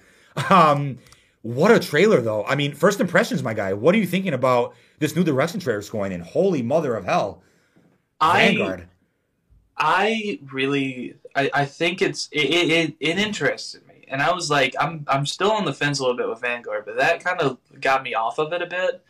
Because I was like, the zombies, it's got it's got to it's got to be different. It's got to play well, but it's got to it's got to have its own different twist to it because that's how they're promoting it. It's got its own different twist, and it does because, as we know, no round based, which is a whole, whole oh man. You know, you know what's funny though is the blog post they dropped and the behind the scenes they didn't mention round based or season one or the word Easter egg at all. So no. here's what I'll say. I'm and this is again my opinion, right? This is just my opinion. Anybody could respectfully disagree, have a different take. I'm cool with that. Here's what I'll say about right now what we got with the Vanguard Zombies reveal. It looks beautiful. I understand that it's going to reuse a lot that was in Cold War Zombies, but that's kind of the point. right? They're giving us a prequel story to Cold War. They can't really stray too far away from the same perks, field upgrades, this and that. And on top of that, time restraints. So with time constraints, obviously you know they're going to reuse stuff. Shi No Numa's coming back. I mean, if we didn't get Zombies Chronicles and BO3 with Shi No Numa, people probably would have been like, "Oh crap, it's been so long since we've seen the map," and it still has been a few years since we've seen it. Uh, Shi No Numa. I mean, that's fitting. Maybe we'll see Verrückt and uh, Der Riese at some point in the Vanguard cycle. So essentially, to break it down in simple terms, right? What I'm getting at, or what I'm feeling right now about this trailer, is we have this like main hub, a headquarters type feature in zombies now, which is Red Star for multiplayer. So that's an area, and there's zombies that spawn in as well. Don't get you know, don't get me wrong. Zombies will spawn in in this hub if you take too long doing getting your upgrades, setting yourself up. Then there's portals that spawn in in this hub, and you could choose a region you want to go to, kind of like Revelations, where there's like a, a room with all the portals in it. So there's that. After doing all the objectives and all the other reasons, you come back to this hub, it seems, and more of that hub area opens up to be a bigger zombie map. Maybe there's an Easter egg upon that. I don't know. There will be an exfil option as we got confirmed. Um, a lot of perks and uh, field upgrades and all this stuff is kind of being reworked a bit. Fresh coat of paint. We have something called Covenants releasing. Uh, there's a lot of new ways to play this, a lot of new objectives. It is kind of what you can say is an Outbreak 2.0 but is also answering all the feedback that Outbreak got in Cold War. So it will be this onslaught Outbreak round based hybrid. The question is, is that all we're going to get this year in Vanguard Zombies? And how will DLC work? If they add in a new map or a region, will that get added to this Duran Fung area? Or is that going to be something like Champion Hill, right? Because look at, you mentioned Champion Hill earlier, which is perfect. You know, on Champion Hill, it's like that one center area and then the surrounding four maps around it. That's exactly what Duran Fung, Duran Fung is doing. But then how do you add maps to that mode in the future? Because is Duran Fung the Outbreak 2 or is it a map? Or you know, you don't get you see what I'm getting at? Same with Champion Hill. If they want to add more Champion Hill maps, how do you add to that area, that play space? You have to have a whole new set of four maps to Champion Hill with the hub in the middle. So I'll, I'll let you continue before I ramble on a little bit more. But what are you thinking about that? I mean, I when I look at Vanguard Zombies, there's like you said, the whole headquarters feature that opens up the more you do around the maps. Yeah. Um, I like the idea that you can it, it's mix of outbreak and it's a mix of regular zombies. Just because I you you put you stay in one map for so long and say Matt like what if Shi No Numa isn't the full Shi No Numa? What if it's just just the the what's it called? The building. One of the huts. Yeah, one of the in. huts. Yeah, the probably the main hut that we spawn in with. And if you're in the main hut only, or you can go into that side hut where like you know you go through like the slow water mud area. Yeah. I mean, you can go to different versions of the map. Find which one you prefer to do things in. Maybe different. I think they said different areas have different objectives. I think. Um, I could be very wrong, but it also looks like the main headquarters area will have its own objectives too, which is great. It keeps you from going to different areas. Um, oh, I forgot what I was gonna say, but um, the fountains, the perk fountains. When I saw those, I got really big like BO4 vibes, and it reminded me of Ancient Evil a bit more because yeah. it reminded me of the Chauron area, and it makes me wonder how are those gonna exactly work? Do we know? Or are they going to just what? be like perk machines around the map, or are we going to be able to customize what's in? I really think it's a customized type of situation like Black Ops Four, where there's four, four to five more stations on some of the regions, and you select what perks go in that. Because what would you rather have, right? Would Vanguard Zombies be better if it launched with just five perks, even though Cold War has ten right now? Would you rather than just pick the best five and give them dedicated perk machines in Vanguard, or would you rather them give us five perk statues around uh, or ritual stations, fountains around our maps here, and then at the main menu you choose what perks go in those five. But then give us all ten to choose do, from from Cold War that we just had. Maybe that maybe they'll do that. I don't know. What they could also do is if you can select what perks you definitely want in those fountains so you can get them immediately, and then have a Wonder Fizz of some sort to get the other perks you want. Yeah, that would be good too. That'd be. Because I really like the idea of being able to buy any perk you want, even if they're expensive. I still like. Yeah, save up for it. Yeah, uh, no, for sure. Um, so yeah, the perks are definitely a big mystery, but I think in regards to the whole round based argument that I see going around, right? It's like, look, man, play the game, give it a shot first before really judging it. If you're gonna say, hey, it's not fun, I don't like it, that's fine, but play it first. I mean, I don't think watching any trailers or behind the scenes does anything justice. You have to start and play it first. Because right now they're mixing campaign assets, multiplayer assets, maps, putting it all in one. I'm game for it because I'd rather them go out of their comfort zone, try something new, you know, go with a creative vision that they have without having to worry about, you know, this vocal minority on Reddit and Twitter that's like on their neck saying, oh, you know, if it's not round based, it's not real zombies all I'll say is, look, where were these people in Black Ops 4 when they continuously kept saying round base is getting stale, Black Ops 4 sucks, you know, th- there's there's too many maps, right? Uh, quality over quantity, don't give us so many maps, overwhelming. Easter eggs are too hard, there's too many perks. Cold War answered all of that feedback. What is Vanguard going to do? Continuing, or it will continue to answer all that feedback. So I think if you're somebody out there that has to troll people that likes Outbreak, if you're somebody out there that makes videos, memes, or if you're somebody that is disrespectful towards people that have a different opinion than you, but then you claim that they're living rent free by saying you're being an asshole, that's not rent free at all. That's like them saying, hey, this is kind of, you know, uncalled for. This is not really appropriate. The people living rent free aren't the ones sitting back playing the game and enjoying it. They're the people that are constantly online making videos and talking crap to innocent people over an opinion. None of our opinions matter at all about what mode is better.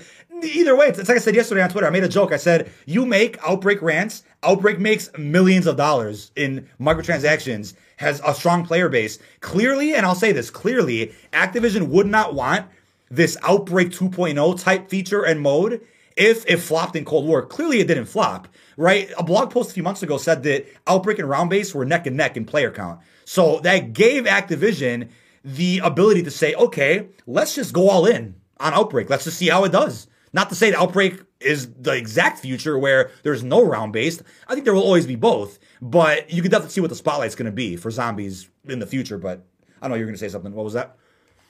I honestly forgot at this point. I think it was um, it definitely had something to do along the lines of it being an outbreak at type game mode.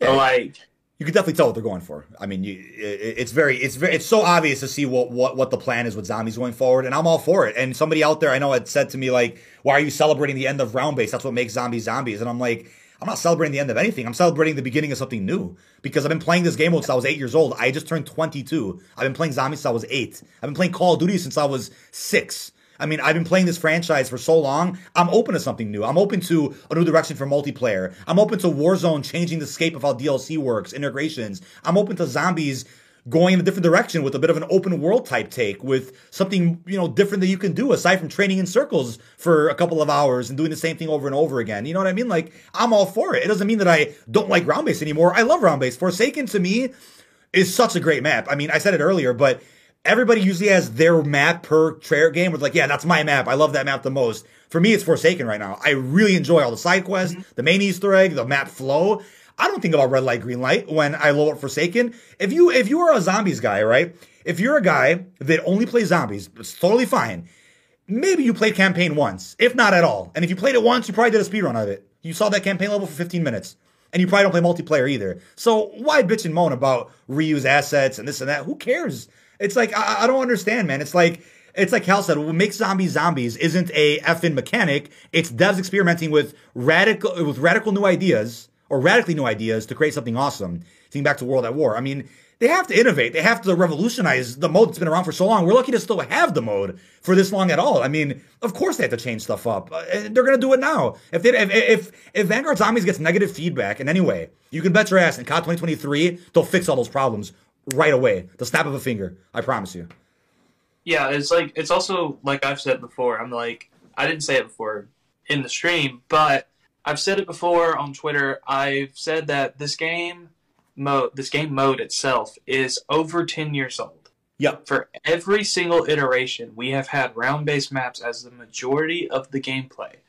Now, there's no say, there's nothing saying that this is going to be the end of round-based that they're not going to bring it back.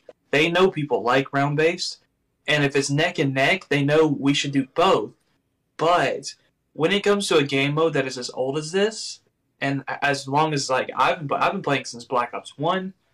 Uh, my first map was Kino der Toten. Right, right. And Brown Base is fun, and it is original to zombies. But if you're going to keep this this inter- this entertaining to all the new people that just joined in from Cold War, you you have to change a bit of things. Like, you know, maybe get rid of round base, see how it goes. If it doesn't go well, if you can do it in the middle of Vanguard's life cycle, make round base maps. If you can't, then next game we'll know more round base than Outbreak. But like, I think they're I think they're doing a reverse of Cold War because Cold War started with round base, and then there were two round base maps before Outbreak came out. Um, and Outbreak came out at the beginning of season two, I want to say, or was it the middle? I can't remember exactly when. It was February 25th. I don't know the date.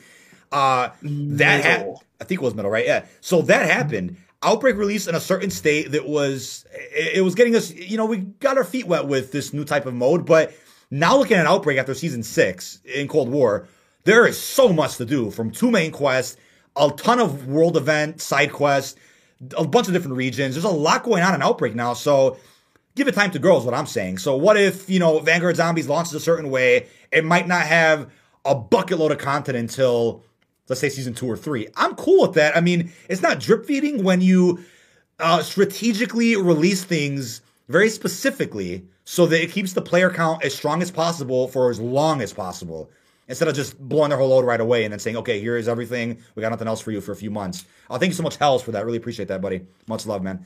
Uh, but I guess you could say I'm definitely concerned with uh, how Duran Fung is going to look at launch. Will they get updates later, or is it just one experience with the main quest maybe, and then our next map after that will be you know a new set of you know four to five maps combined in one. I don't know how that's going to work, but. Uh, we will have to wait and see what their plan is with the DLC. We're not going to know that for a little while. December 1st is supposedly the start of season one, uh, according to the in game battle pass timer for Cold War right now. But saw a tweet yesterday, right? We have a gaming scooper, the Modern Warfare 2 Ghost. Uh, he himself has claimed, and there's no way for us to verify this. I'm just a content creator. I talk about the news. You're a fan. You make some content here and there. We're not we're not insiders. We don't get paid to say anything. We don't have any exclusive info because that's not what we do. But according to him, he is saying that uh, at one point he heard the first round base map would come in season one. Now he's hearing maybe not at all. So they can go no round base this entire life cycle. It's probably risky, but if Activision sees the player count, you know, as good as ever, or at least as good as Cold Wars, then they know there is no obligation to keep round based going forward. The vocal minority represents nothing close to the actual majority of the player base. That might be the case this year. We're gonna have to wait and see. Uh, I mean, here's the last thing I'll say about the, the yeah. change of the way maps play.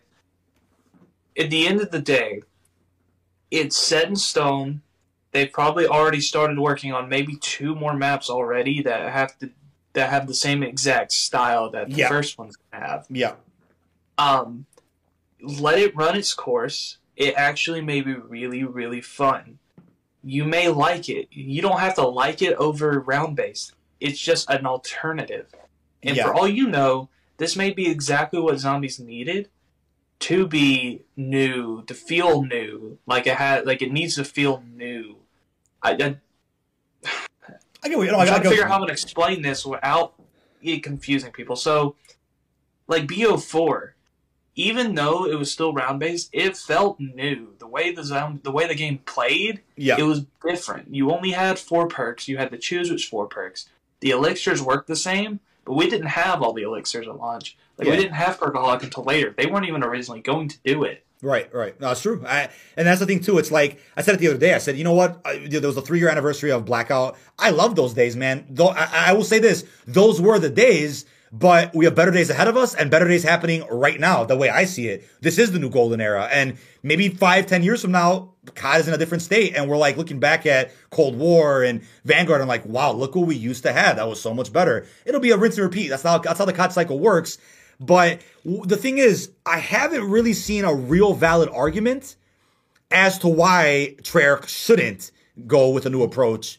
I've only seen, oh, round base made zombies what it is, blah, blah, blah. But I'm like, you keep saying, in the people that are hating, keep saying that Outbreak's too linear and Outbreak is repetitive. It's like, what do you do differently in round based though? What do you do so differently in round based that makes it automatically more replayable? You know what I'm saying? It's like, okay, you open up your map in round base, you got your side quest, you got your main quest, done. Outbreak's like, hey, here's a bunch of open world regions you can warp to. Here's a bunch of main objectives. Here's some side objectives. Here's some other Easter eggs. I mean, there's a lot going on. And also two main quests. That's what Outbreak has now. So Outbreak's trying to offer more than round based. And I, I feel like it has in Cold War.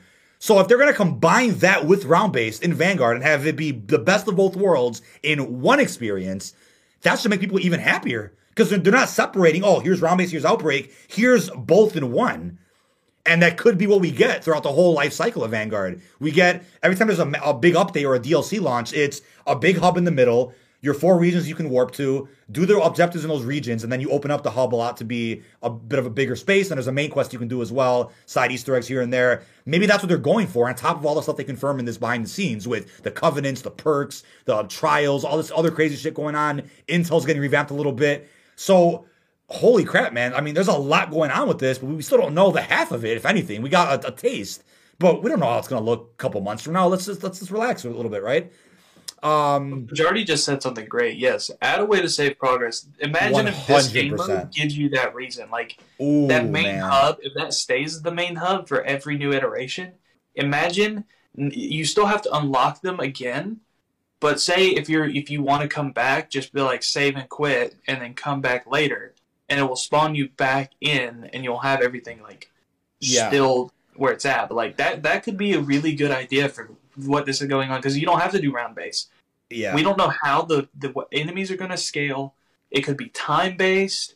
It could be yeah, just we, how many objectives you do, and yep. like we don't know. So this could be an easy way for them to be like, okay, we're going to implement saving progress like how Dead Ops Arcade does. I think is isn't that how Dead Ops? Arcade? No, they do. No, advanced, the, advanced Start for solo. But did you know COD Zombies on mobile back in the day was the only Zombies iteration to have a save button? I mean, I thought that was pretty funny. There was a save progress option on. I mean, obviously, big difference in how games work. So clearly, that was easier to accomplish. But um, yeah, I mean, the potential is really unlimited with this. Um, it's like I said, if you if you're out there harassing people for liking Outbreak over round based uh, don't act like you're the one being attacked when you get roasted for being objectively false about a couple of things you've said. I also will say it's not this war, it's not this divide. I mean, the world is divided enough as it is, let alone gaming communities. So let's not gatekeep these modes. Let's not gatekeep zombies itself. Let's all come together, come to an agreement if you like the mode or not, and then just go from there and just enjoy what is being given to us in a short amount of time. I mean, it's not about making excuses for these devs or corporations or any of that. It's just being realistic with what we're getting in a short amount of time. We just got a round base map a week ago. Can you can you think about that for a second? Forsaken came out a week ago. And Is people, it really been a week? It's been exactly a week and a day. Eight days. So when I see all these demands, oh, where's round based? You just got one. Is that isn't that more proof that clearly round base isn't enough to keep people more than a week, if not a couple of days? So let Treyarch try something different. Let them give us a new mode that might have more replayability. I think Outbreak already does that in Cold War. I think Outbreak was more replayable than round based in Cold War, just the way I see it. I love the round based maps, but still, there was so much more to experiment with in Outbreak that, like I told you, I think before, a little bit off screen, I said Cold War, in my opinion, has more material for a Mythbusting Monday series than any previous round based map in any previous Black Ops game. That's okay to disagree. But I just think there's so much more to play around with and experiment with when it comes to the field upgrades, your loadouts, the world events, you know, the open regions. There's so much to play around with that I think is above and beyond experimenting with all the gobblegums in BO3. So when you don't see Codename Pizza making Mythbusting Mondays anymore, I'm like, it's sad because I think he could have done so well if he had covered Cold War like the way he did BO3. But he didn't like the game. That's his right to do so. He might be on board with Vanguard. He might not be. Uh, it's again nothing to do with my business. But I really do think maybe I'll do one in Vanguard. I think there's so much to play around with. It's so much to experiment with. It's fun, especially with friends, not solo. You know what I mean? So, I mean that's that's kind of my vibe with uh, with looking at uh, the the endless possibilities right now that Zombies has, and I, I think uh, hopefully more people take advantage of that and realize that once uh, Duran Fung releases at some point soon. Anything else you want to add though about about Zombies? Um, just basically just repeat what I said. Let it happen. Try it. Don't just try it for the first map. Try it for at least two. Keep trying it. It will probably be better than you're thinking. Yeah. Because I, they're not going to get rid of round base. They will most likely bring it back eventually. But right now, they have a great opportunity to breathe new life into this game mode, to make it feel brand new, and to keep you interested. Because this game mode is old enough that they could eas- it could easily end the next iteration because like we have no idea if this is going to be repeat every year. We don't know if Modern Warfare is going to even have zombies. In yeah, like, that, that, that, that's another thing. we don't know. Sledgehammer's recent zombies haven't been the best. They have had their shining moments, but I feel like the reason that they have Treyarch working on this one is not only just because of low death time, but because Treyarch has been the only one to have zombies maps that people will love no matter what. And it gets to that. Even if they don't love it right away, they'll love it at some point later. Um, like it, Zetsubou, people hated it at first. I pe- people really don't it. remember, man. It's like I said, I went over this list earlier. I mean, it, objectively speaking, right? This is not my opinion. This is not oh me pulling out of my ass. Somebody put a tweet out, and uh, again, I'll, I will put it on screen if I have to. Let me see exactly who wrote this real quick. Uh, where did I save that? That's the, let me see. I gotta I gotta scroll up on it. But somebody proved that Black Ops 2 has more original assets than Black Ops 3 zombies from map to map. So it's ironic that people consider Black Ops 3 the golden era of COD. Nobody complained about reused campaign assets then, reused you know multiplayer assets at that point either. But now they do. And it's all about, it's, I guess, the COD cycle in effect. Again, Shadows of Evil, fully original. Give them that. Dead Ops K2 reused campaign missions Let's see. New World, uh, Provocation, Hypocenter, Vengeance, Rise and Fall, Demon Within, Sandcastle, and Life. Dead Ops Arcade does that. The Giant, Der Riese remaster. Der Eisendrache, uh, reuse campaign asset, Demon Within, multiplayer map, Infection. Zetsubou, campaign mission in Darkness, and Provocation. I think the the the KT4 Wonder Weapon is also a reused uh, specialist weapon from Hive in multiplayer as well. Uh, Gorod Krovi, literally a World at War campaign mission, also reuses uh, campaign assets from Demon Within the mission. Revelation, self-explanatory. Point being, love BO3. You know, game was great. Had a great time that time. Had a great time that time. Had a great time that year. Excuse me. Uh, but I'm ready for new things. I, I played enough of those older games that I think it's derailing the conversation and cringe when you look at something new and just say, "Oh, BO3 best game." I, I miss the old days. Do you miss the old days because you really like that game that much more? Maybe you do. Or do you miss being a teenager again where your mom brought you pizza rolls every night? I mean, I, I don't know what exactly you would like more about waiting three months for a map pack, paying 60 bucks for a season pass instead of these crazy like I don't know am I, am I, the only one that thinks this? We get so many goddamn updates in COD now, it's ridiculous. So yeah. much marketing, so many updates, and then you know of course the excuse, oh quantity over quality is what they're going with now. That's subjective though. I think the quality's still there, despite how often we're getting the updates now. Battle passes, cinematic cutscenes, massive roadmaps, weekly updates, bundles every other day. Like, holy shit. Maybe it's not for you, but you can't deny that there isn't more content now than ever before. And then again, oh, well, why is only four round based maps in Cold War? The extra time went to Outbreak, Onslaught, LTMs, XYZ. That, that's where the time went. They didn't just release four round based maps and say, okay, hallelujah. They did something else. and clearly it worked. So, you know, th- th- that's, that's kind of where we're at right now with, with this whole, this whole argument. So it's really funny to see, um, the community and the reactions right now, but uh, we'll, we'll see how launch goes. We'll see how Another thing too is yeah. reused assets are not a bad thing. You reuse as many assets as you can if it means you can add more to the game. Yeah. Because I mean, the more assets they have to create from scratch, the longer the game takes, that's more glitches they have to do. If an asset that they already have, if they can easily port it, easily make sure there's no glitches with it, do that. That is perfectly fine. I do not mind if you use the same wall from Nacht der Untoten multiple times in the map. That's fine with me. Right. Just right. as long as the, as long as I have more for this game, more content, and you can pump it out because that's mostly what Cold War is. Cold War has a lot of reuse assets from like BO4, BO3, even BO1. So yeah. I mean, they they they can modify those assets to make them feel new. Right. But reuse assets are not a bad thing because look at BO3, like like you like you've mentioned before. There's a lot of reuse assets in BO3, but BO3 is one of the like most favorited zombies iterations out there. Reuse assets are yeah. not a bad They're just easier for people who make the game to pump out like content. It's it's it's also funny too. Uh, I mean, as they already confirmed the behind the scenes, they're not just reusing the multiplayer maps and saying, okay, slap zombies on them, you know, add some fire. They're actually reinventing the design and the layout of some of these maps too, which Onslaught I know didn't do in Cold War, but they're gonna do in Vanguard. Um, even in Outbreak, they changed up some of the regions. Sanatorium Night, it's at night. Zoo is exclusive to Outbreak, it's not in multiplayer. The other fire team regions, they opened up some more areas, more doors, forest. So it's not just going to be a copy paste. They're gonna they're gonna add more to it, more spice. Um, and also, I wanted to add something in here because oh my god, I mean it's beating a dead horse at this point. I've debunked it. I don't know how many times. I, I tweeted about it recently. Um, I brought it up in uh, another podcast before. It's I, I see again. Oh, what about Chronicles Two? Chronicles Two, and I, I'll say this right gaming scoopers who practically leaked all of Modern Warfare, Cold War, Warzone this past year, they, I think, occasionally do say, hey, yo, those maps are done. It's going to come at some point, blah, blah, blah. Never ending cycle of that conversation. Um, but it's, it's still ironic to me that when it made the most sense for those maps to drop, which is Black Ops 4, people said, oh, it didn't make sense. It's all clickbait. It's all lies.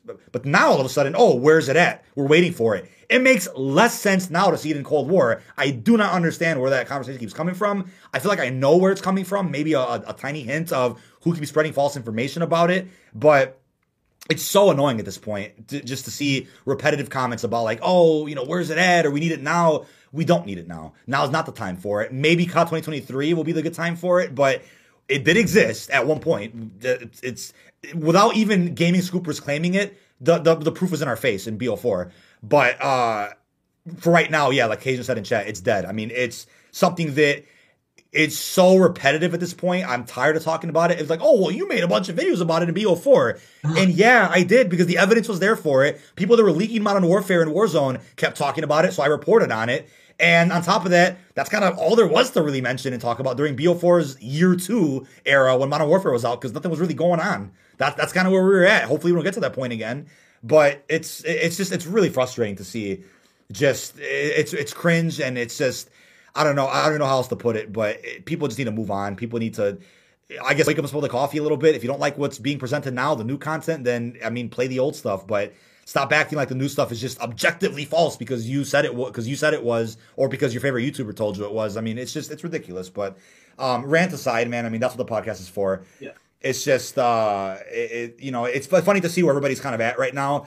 Um, a lot of division with the multiplayer community, a lot of division with the zombie community. So I'm curious if anything could be healed when this game drops in a couple of weeks. I still can't believe how close we are to that, man. November 5th is like five minutes from now. Seriously, it's it's insane.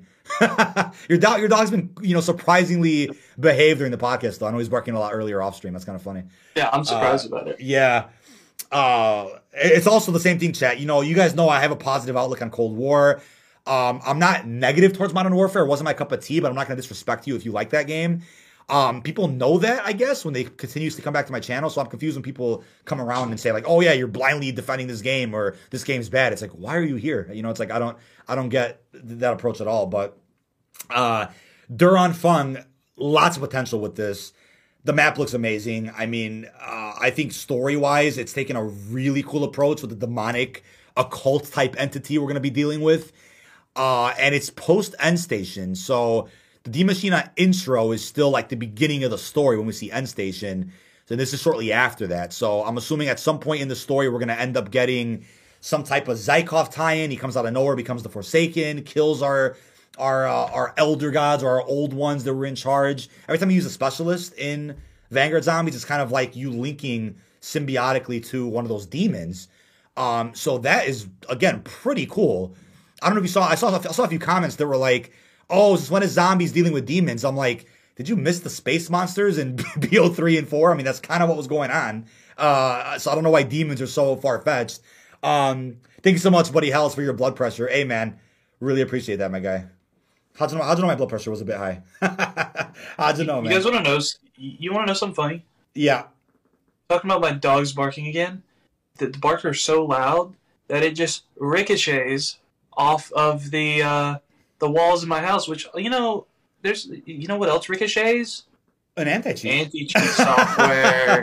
hey, that that was one of the smoothest transitions. Uh, uh, even if you didn't say anything, I would I would have I would have butted in and said, "Hey, you know what? Speaking of Ricochet, uh, might as well go into that because there was some pretty interesting information about uh, the Ricochet anti-cheat that was dropped recently.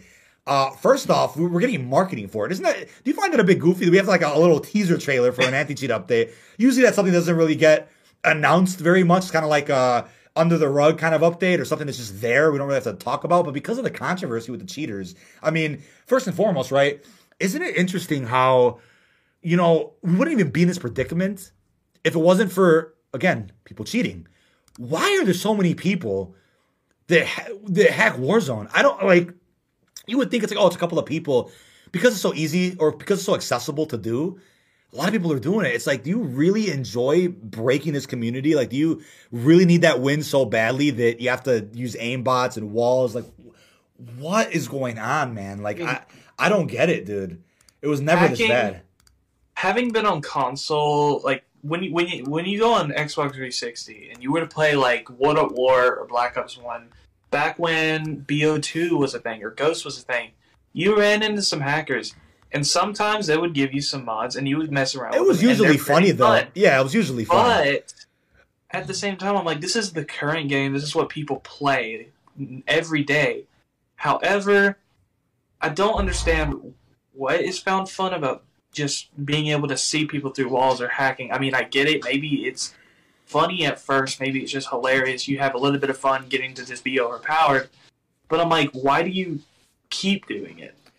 I it, why it would just, you, I mean why would yeah. you even do it in the first place? Just I mean it, it it just doesn't. The part of playing games is you actually play the games. You don't have something. I mean, unless you're new to the game, you don't have something age you that hard for the game, like tutorials. Their thing, and sometimes the tutorials they'll literally just do it for you. But when you're playing a game like Warzone, and people are, who already know how to play the game are trying to enjoy playing the game because that's what you do when you play video games. You play them. When you when you have something detected in your in your well, not detected when you have something in your PC that basically says I have to do zero effort. I know exactly where these people are, and I don't even have to aim. I'm just like, oh yes, boom, dead. I'm like, okay, when does that stop being fun to you? And and it's just it's so eh, to me it's just weird, man. It's like I don't know. It attracted like a new wave of people that just don't care, and, and I I don't.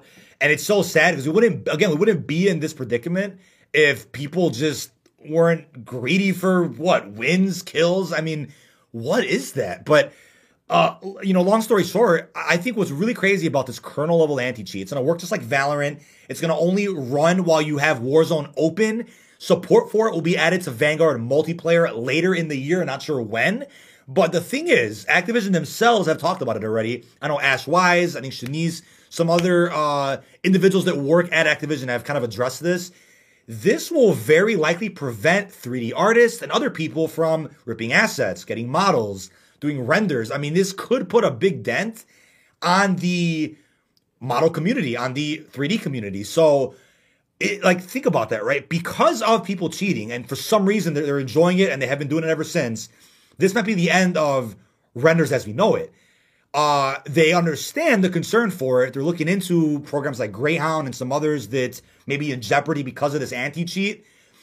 But I mean, the fact that support for these programs might come to an end because of people cheating in Warzone, it blows my mind. That's even a thing. That blows my mind. So obviously I've been blessed for the past what year and a half with phenomenal renders on my thumbnails from just great folks like Lucas Weiss, Fajardi. I mean, thanks to them, I mean, I've been able to really uh, present and market my channel a lot more with beautiful artwork. But uh, if that has to come to an end because of cheaters in Warzone, I'm just like, I, I'm speechless about it. I'm like, that's that's crazy. Maybe a workaround will be provided to certain people. I, I don't know how that would work.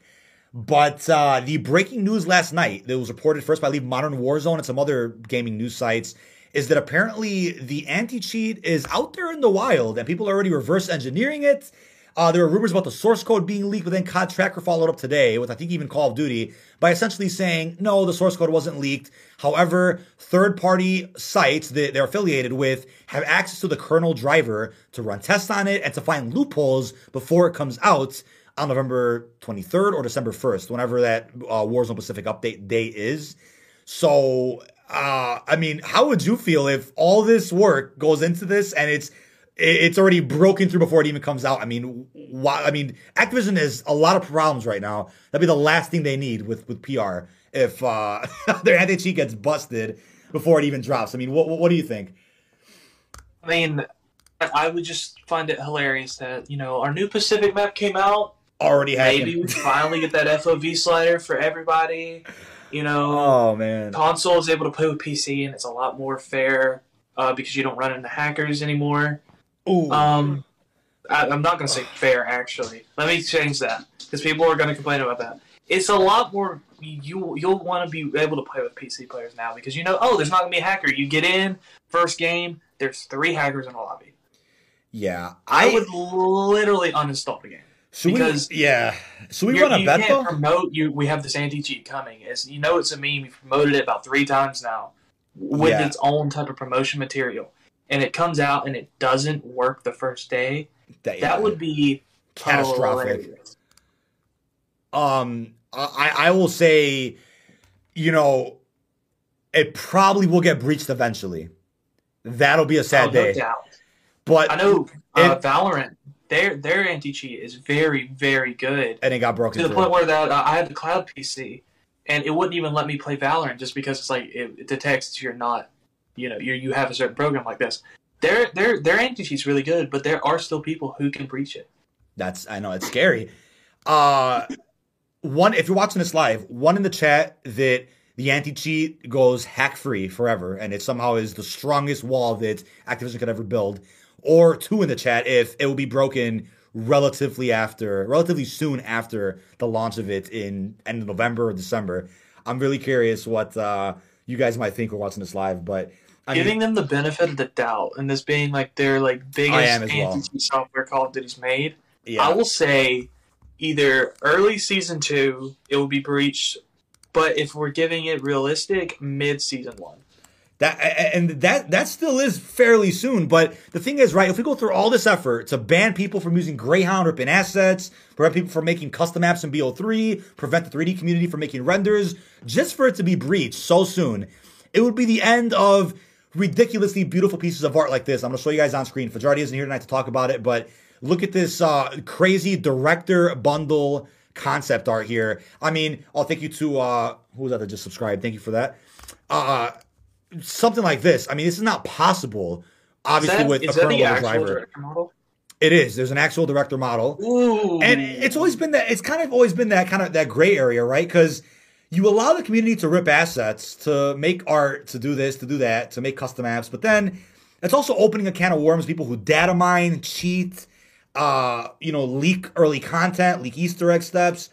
So in a way, do you think Activision will allow people to still use Greyhound with this anti-cheat, or do you think they're going to say, you know what?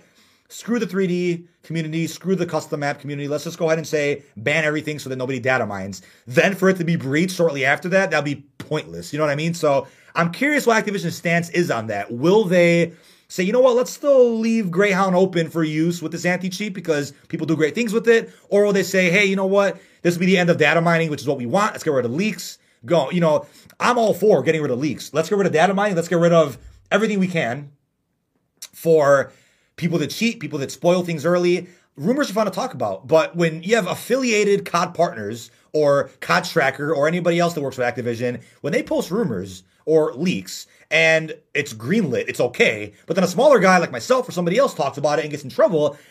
You know, it, it, we're not even playing fields here. So I'm all for getting rid of data mining, all for leaks and rumors going away because it's frustrating when you don't know if it's okay to talk about or not. You know, where where's that line drawn with when something is okay? But uh, at the same time, I don't want to see 3D artists and uh, you know people that make custom maps go away because of this anti cheat. I, I don't know how it's going to look, but um, show some love to Fajardi, everybody in chat right now if you're watching this live or if you're watching this later. Uh, this tweet is close to a thousand likes. Oh my god, 830. Seriously, go show some love on Twitter. It's doing insane. I will retweet it. Y'all, y'all, make sure you do it. Fajardi literally makes some of the best craziest shit. In the entire platform. I mean, even outside of the platform, he makes great renders. It just it just looks so good, man. I mean, he has concept here of uh, another skin for the director, complete challenges to unlock an operator skin variant, the Blue Baron, as got teased in uh, Forsaken. Uh, I mean, it, it, looks amazing, man. Using uh, Arnold, a new engine, to render out these models, and nobody else using that engine right now. So it'll be one of the only ones doing that with uh, the launch of uh, Vanguard. But yeah, I mean, the future is very uncertain for how this is going to work for people out there that get the anti cheat installed. I mean, I already predicted this, and I'm already seeing comments about it that you know, you have to go through hoops and hurdles to play Warzone. You oh, it's invading my privacy. What if there's a data breach with this kernel level anti cheat scanning my whole PC? people are going to be complaining up, complaining about that. And uh, I'm curious how long that'll last. Will that be the new controversy, like skill based matchmaking, um, over the next couple of months? We will have to wait and see how strong the anti cheat is. Hopefully, uh, everything works out. I know Call of Duty themselves kind of debunked that rumor that everything is leaked. They tried their best to at least today on Twitter. So, hoping for the best with this. I don't want uh, the Warzone community to be any more divided than it already is. But uh, yeah, any other comments on uh, Ricochet, the kernel level anti cheat coming in season one.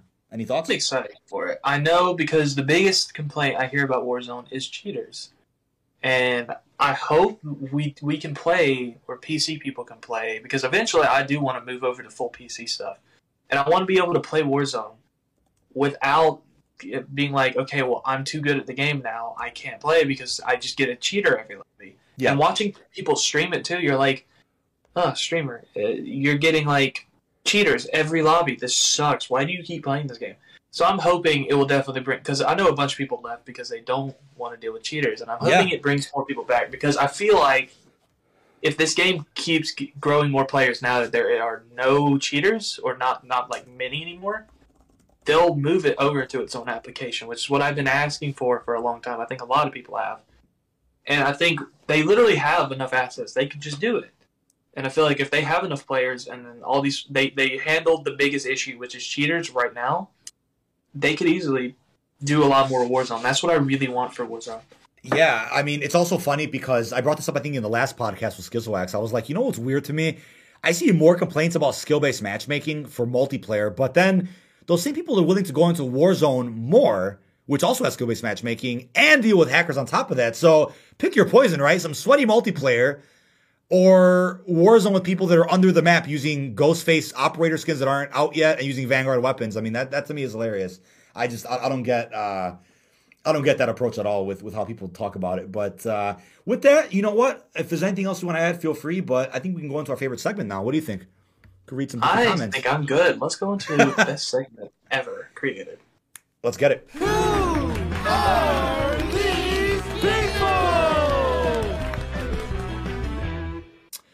All right, so we have some pretty funny comments to get through. I, actually had a pretty easy time finding uh, a number of them that kind of blew my mind a little bit. So let's start off from let's start from the top this time, which I usually don't do.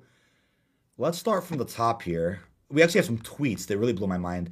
Somebody tweeted me, why are you celebrating the fact that longtime fans are going to be forgotten and round base is not going to be supported? This is an excuse to reuse multiplayer assets, not campaign multiplayer. And I'm like, we're not celebrating anybody being forgotten. We're celebrating a new game mode with new features, bringing the mode to new lengths, and nobody's being forgotten. Let's bring, let's hold everybody's hand and let's walk forward together in a, in a, in a crowd, right? We're celebrating round base and outbreak being combined, and there still could be round base in Vanguard. Maybe they release Shi No Numa as a round base map, you know, uh, as a, as a bonus for doing an Easter egg or just a, a random drop like Groesten Haus.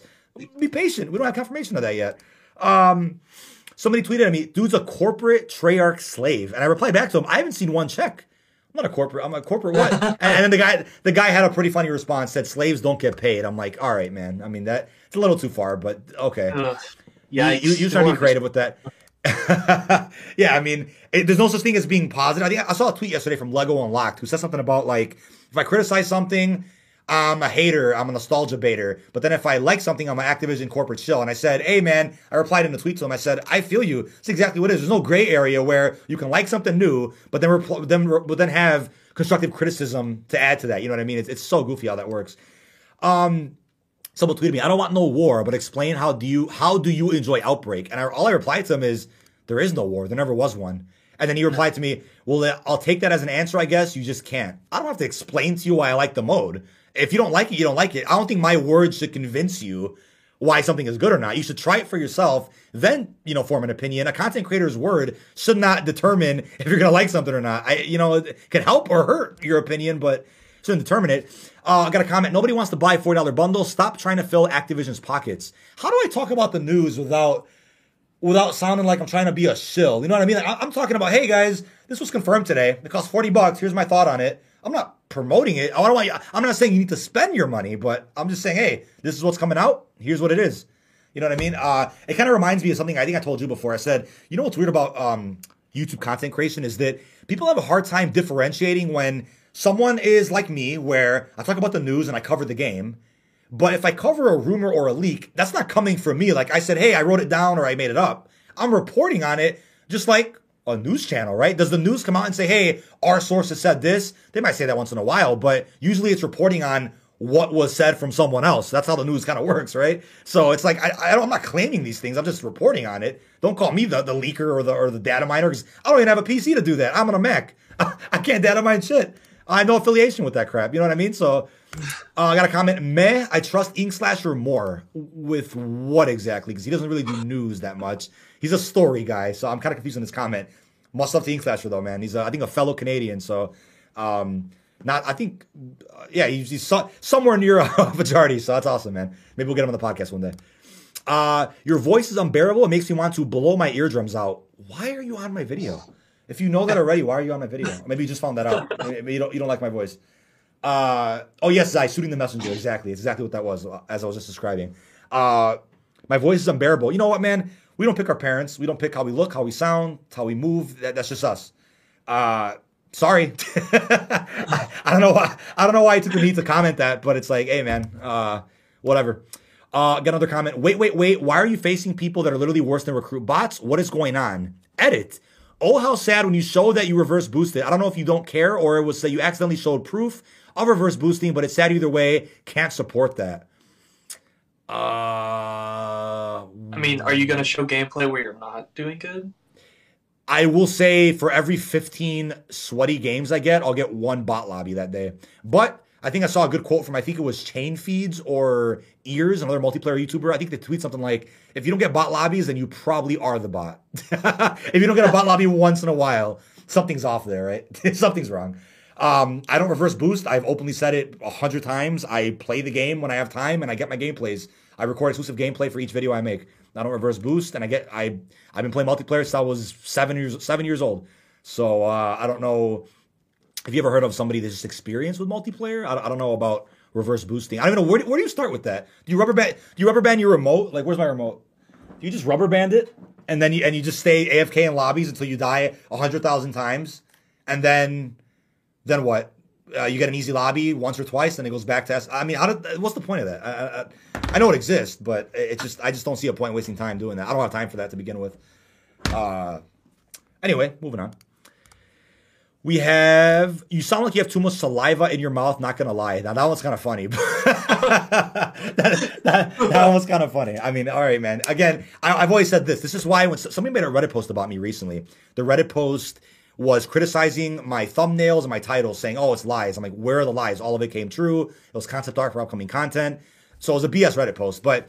I've, I've always said, if you want to go ahead and make fun of how I look, how I sound, how I speak, go for it. But if you're going to spread false info about my content and what my direction of content is and my legitimacy, then I will go ahead and reply to you and debunk whatever that fake news is because I, I, don't want the wrong image going around about me because I do genuinely post content about a game I play. I'm not I don't make things up. I don't do things for views or whatever. It's like, yeah, it's my full time job. It's a career. So yeah, views matter, but that's not why I do what I do. I love the franchise I talk about, if that makes sense. Um, I absolutely hate how you advertise things other than the game in your videos. You didn't used to do that, and it's stupid as fuck. Uh, what content creator doesn't do that when they get to a point where they work with brands and sponsors? I don't know why that bothers you. I offer timestamps, which not many other channels do free feel free to skip over whatever you want and jump around the video. I mean, I mean, majority of people do that. That's just how it's how the business works. I always make clear in the timestamp, you know, when it's sponsored, you know, what what time it's at, and it's usually at the beginning of the video anyway. So most of the time, my main juice meat potatoes of the video is in the middle of the vid, not the beginning. But uh, yeah, nice guy. This man stay capping, and somebody replied, "Facts." What have I capped about? I want to know what what is the cap. You know what I mean? Um, I made a video recently. It was like early gameplay of some season six maps, and I got a comment that was like, "Season six not out yet." Cap, and I'm like, "Did you not watch the gameplay of the maps in the video?" It's kind of an exclusive look at the map, but I'm mean, okay. I mean, more power to you. Um, I feel indifferent, honestly. I know DK is going to defend it to death because he passively accepts anything Activision spoon feeds him. But as a fan, he blame. But as a fan, he blames of being unfair. I just have some constructive criticism that need to be addressed. Long story short, the biggest problem of Cold War is l- luck of spectacle and personality. Lack of spectacle. I mean, what he's saying is subjective. Feel free to you know respectfully criticize and provide criticism to devs. But uh, I don't just accept what gets spoon fed to me. I don't get spoon fed anything. I don't get a check from any developer or corporation to talk about Call of Duty. I mean, so you don't even have a creator code, so you're definitely not getting spoon fed anything. yeah, even even people that I know have creator codes don't get spoon fed anything either. They they still say, "Hey, this is wrong," or "Hey, I don't like this." And I've also done that with Cold War, with Modern Warfare. I mean, I've been I've been vocal uh, pretty often about what I'm what I'm not enjoying and how to respectfully, you know, address those issues. I mean, I I'm all for different perspectives, different takes. I'm all for debates and healthy discussions. I mean, let's do it. But I just happen to like Cold War than many other CODs, and I, I really enjoy covering it this year. So I don't, I don't know what else I could tell you, man. Same season with the same boring guns that feel no different from the rest. What COD has guns that feel so exclusive upon one another and aren't similar to each other? What does that mean? Every COD has like guns. really, the only guns that feel different from each other were the futuristic ones, and we had the laser ones. Those are about it. That's it. That's a handful. We count our hands how many those are. Thank you again in chat uh, for anybody watching this live. Anybody who's tweeted out, you know, at Treyarch and Activision, oh, get a DK creator code. It means a lot to me. Imagine seeing Code Dynamite in the item shop. That'd be a dream come true. I mean, I feel like I support and cover bundles enough. I feel like I have an audience that cares about them enough that that would be profitable for Activision. It'd be a good move. And if anything, I don't care about getting a cut of sales donate my cut to charity for all that matters, you know, or for all that matter. I care about just having the recognition of being, hey, I'm a COD creator. I really love this game. I talk about it positively. I'm honest too. You know, that'd be cool to, you know, partner up and do that. Maybe that's possible in the future, but um, yeah, right now that, that creator code program is not really open to the general public or that many creators for that matter. It's kind of an exclusive thing, which is a bit sad. And I've tried very hard to, you have no idea, I've tried very hard to uh, get involved a little bit more, and it's difficult, man. It's difficult to do.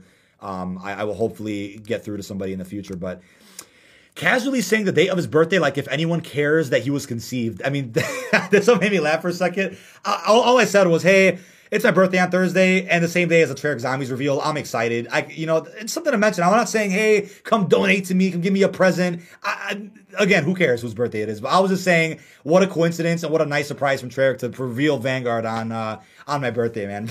hey, uh, there you go, dude. There you go. Uh, some, somebody out there did not care about October the 14th. Uh, whatever.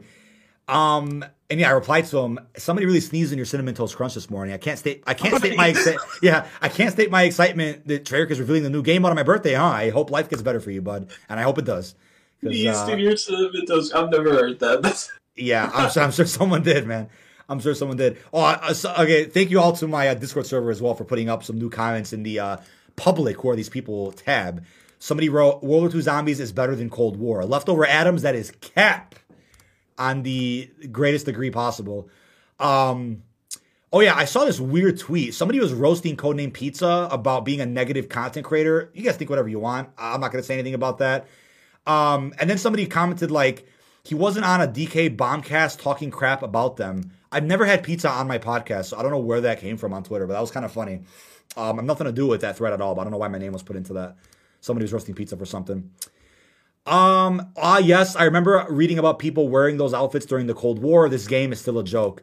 Weren't people complaining in like World War II that there were no cool outfits, so everything was kind of basic and you know what I mean? Do people want goofy aesthetics to, you know what I mean? It's like eh, damn if you do, damn if you don't. You you keep everything Call of Duty serious, or you go out go all out with gingerbread man skins and clowns and whatnot. I mean, people complain either way, but I find I find that really funny. I don't know about you, but if I'm spending twenty or forty dollars on a skin, it better not look like something I can go buy at my nearest surplus. yeah, I mean, if anything, I mean, you're paying a, a, third or half the price of the game for a skin is outrageous. But on the bright side, if you do want to go ahead and do that, you're right. You get to use it in every mode, multiplayer, zombies, Warzone. So at least there's that. There's some value in that. Um, I think getting close to the last one here. The operators got arrested in Forsaken because they don't belong in zombies and are going back to multiplayer. that, that, was a pretty good one, though. That was a good one, man. I get it. I, I, get it. You know, I get it. I get it. You know, people like people. Not everybody likes the operators. I, I you know, got to, uh, got to, uh, got to respect everybody's thoughts. Oh, we also have you talk way too much. Get to the point. Clickbait title. I will check back solo, but I don't think Forsaken's available yet. It's like use timestamps. Everything is explained. Why do people act like they're not there? Unless you're watching on like PS4 or something on YouTube app. I mean, I don't know how you don't get everything in my title is addressed in a timestamp at some point in the video every time. You know what, dude? Um, at this um, point, change your name to CB Dynamite for clickbait. Dynamite. Oh yeah, there you go, clickbait. Oh man, I one day, you know what? And I said this before. I think I think I told you about this. I love writing. I really do, and I plan on one day in the future writing a book. It's not about me or Call of Duty. It's more of like a book about what it's like doing content, the sacrifices you make, the people you deal with, and also I'll throw in some, you know, experiences from, you know, covering COD for all this time. But I think the word clickbait deserves its own chapter because I think it's it's such a word that gets blown out of proportion. There's clickable, there's exaggeration, there's clickbait, which to me is misleading and lying, which people do actually do on YouTube. I personally don't do that, but maybe that's subjective too. Maybe you guys, maybe some people don't like my content. That's fine. But I always make sure that my title and thumbnail have strong continuity with the contents of the video itself. That is uh, a bold point I wanted to bring up real quick. Anything you want to add? Hey man, be careful. You start writing that book, you'll you'll start loving writing. I learned the hard way. I, I really do love writing. I think it was always my strong suit in school. I so love it. I was the person that loved writing five page reports and doing, you know, research, research papers. I mean, I, I was always in love with that. I mean, I think I'll get to a point where I possibly branch out a bit and do some writing on the side, you know, for a side gig or something. I mean, I just whether it's about gaming or not. I mean, I just I just like it. Uh, I just like it. Um, buddy Art in chat, how are you doing, my friend? How are you doing, man? Buddy saying lies, clickbait dynamite. Uh, you yeah. know. This guy sucks. Why am I even on this podcast? yeah, I know. It's like, who, who is this guy, man? I mean, I always say this, right? If you're gonna, you know, uh, accuse me of something, please send me a link of where you felt misled, and they'll never do it because I, there's no video where I say, "Hey, this is happening, that's happening," and then I just lie. Like I, that's never happened. Um, Buddy, I think Rob was in chat. What is up, buddy? Treyarch replied to Rob on Twitter publicly the other day. It was pretty crazy. Um, buddy Rob said, "You don't want to see some of the comments from the Modern Warfare pl- from the Modern Warfare players that are into the tactical gear with a slight bag pad adjustment as skins." Oh my god, man! I mean, I gotta, I gotta, I gotta repeat this again, man. One of the comments Rob made, which is just beyond true, is that most of the hardcore Modern Warfare fanboys are very likely neglected Rainbow Six, Six Rainbow Six players who like that style of gameplay and Battlefield players. I mean, I, I, think it's true at this point. It's like it's like almost objective to say that. It's hilarious. Um, that's literally what that community is. It's so funny to see. It's just a different scene entirely from regular COD people. I mean, that's just what I see. Um, yeah, Rob had tweeted. I'll put it up on screen real quick. Rob had tweeted. Let's see what it I'm was. Right I found it. I can send it to you if you want. Oh, was it about? Oh, okay. Oh, I found it anyway. Thanks. In, this, in the same way, Nacht der Untoten was the beginning of Call of Duty Zombies, and Die Maschine is where we started as the Dark Ether. Shi No Numa was the beginning of the Call, Call of Duty Zombie story, and Der Anfang is the beginning of the Dark Ether story as we know it. Kind of a, a really vivid comparison of how Nacht and Shi No Numa set the precedent for zombies story wise. Treyarch then replies saying Der Anfang is a new chapter of the Dark Ether, not the beginning of the story itself. Everything started with Project Endstation. So I get what they're saying too, but Rob was making kind of a different point about the placements of those maps when they release story wise, if that makes sense. Um, Treyarch handed me an L on Twitter. hey man, if there's anybody that's gonna ratio me, I, I, I would hope it's a it's a big developer team or somebody somebody famous, man. I'll take the ratio all day. It's all good though. Um, actually, you didn't get ratioed. They're at 160 likes. You're at 436. So it's okay. You still good win. Thing you gave us good info. Yeah.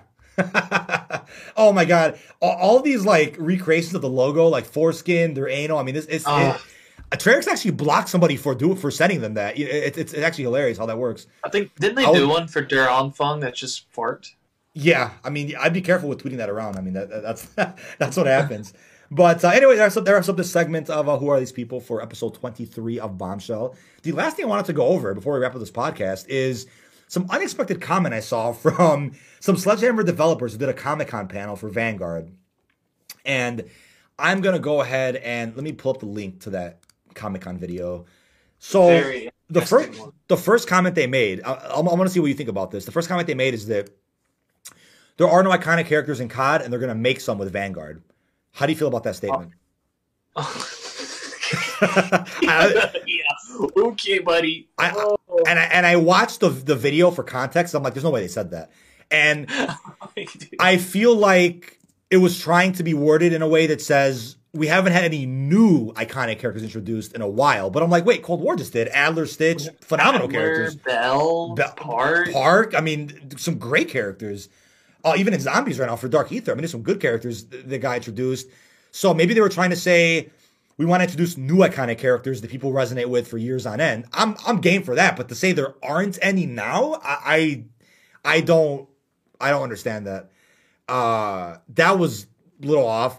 The other thing they said, which I also was a bit iffy about, is that they have plans right now on paper for a Vanguard 2 and a Vanguard 3. But Activision has not greenlit those projects yet. Not to say that, not to say that the sequels have to take place in like a World War II era, like the first Vanguard is. It doesn't have to. But would you really think Vanguard's gonna be the game to launch a new trilogy, or will there be another Advanced Warfare, Infinite Warfare, Ghost, where it's like a one-off and then you know something else later? What do you think I mean, about that? Sledgehammer has shown they're great at storytelling. Like, I really want a sequel to Advanced Warfare. I really like. We're basically got a sequel to World War II. That's what Vanguard is. It's still takes place with World War II because Butcher is a character, and they've literally directly mentioned World War II before. Yeah, yeah. Um, so this could, I mean, Vanguard, if it's good, I say go for it because it's already the story's already interesting.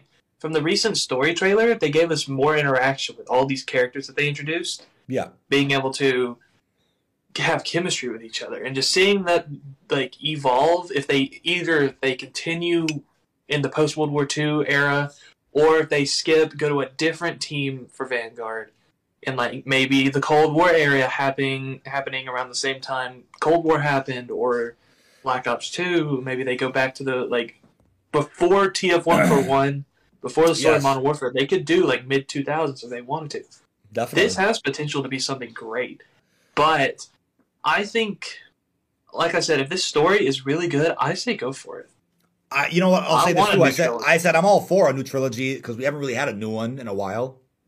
The last trilogy we had was like Black Ops. Yeah, Black Ops Three managed to get to four. I mean, I think uh, if Vanguard, if Vanguard can pull it off in, in, a strong way, then let's go for it. I was I'm really wondering what story Sledgehammer was going with when COD 2020 was their game to begin with.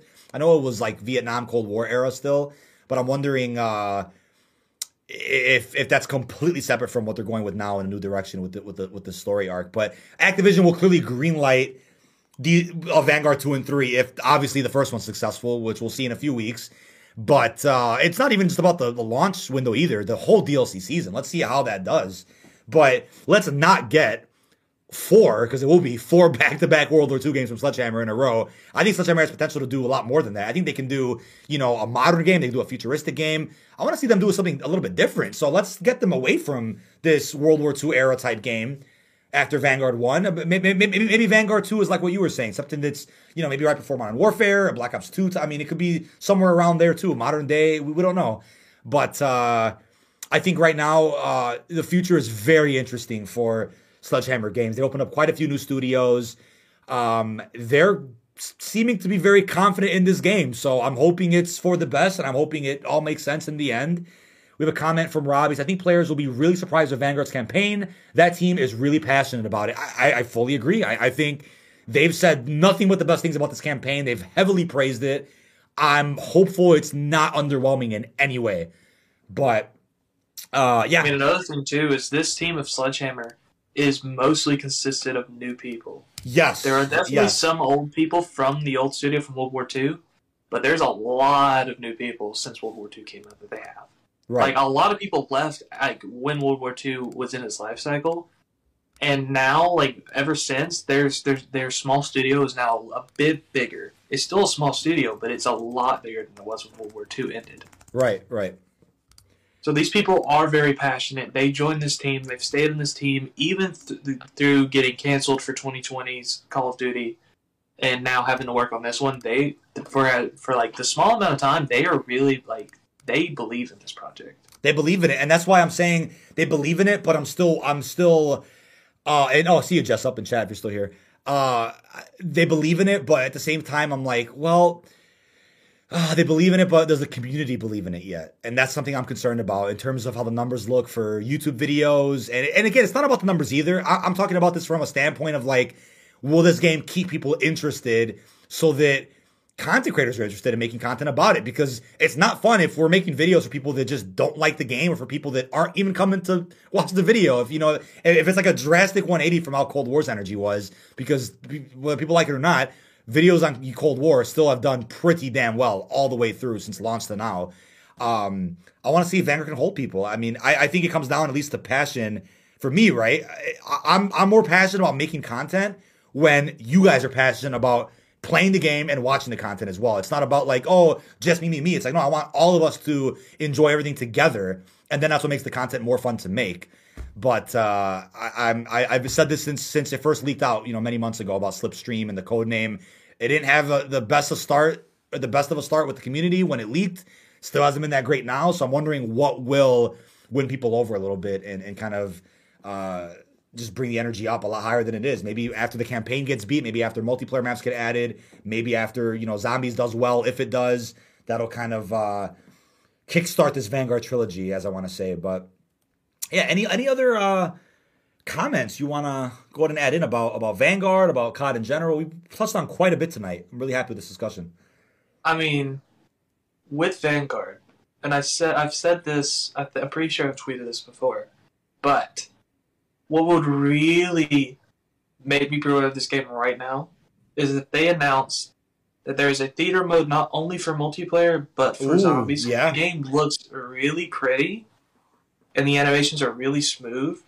That I feel like somebody like me who is wanting to get into film, if we if we are able to mess around in our favorite video games that we play on a daily, and make cinematics or make a new story out of current like we could make a story out of just multiplayer using visuals. I feel like that would also sell a lot because World War II cinematics are very pretty.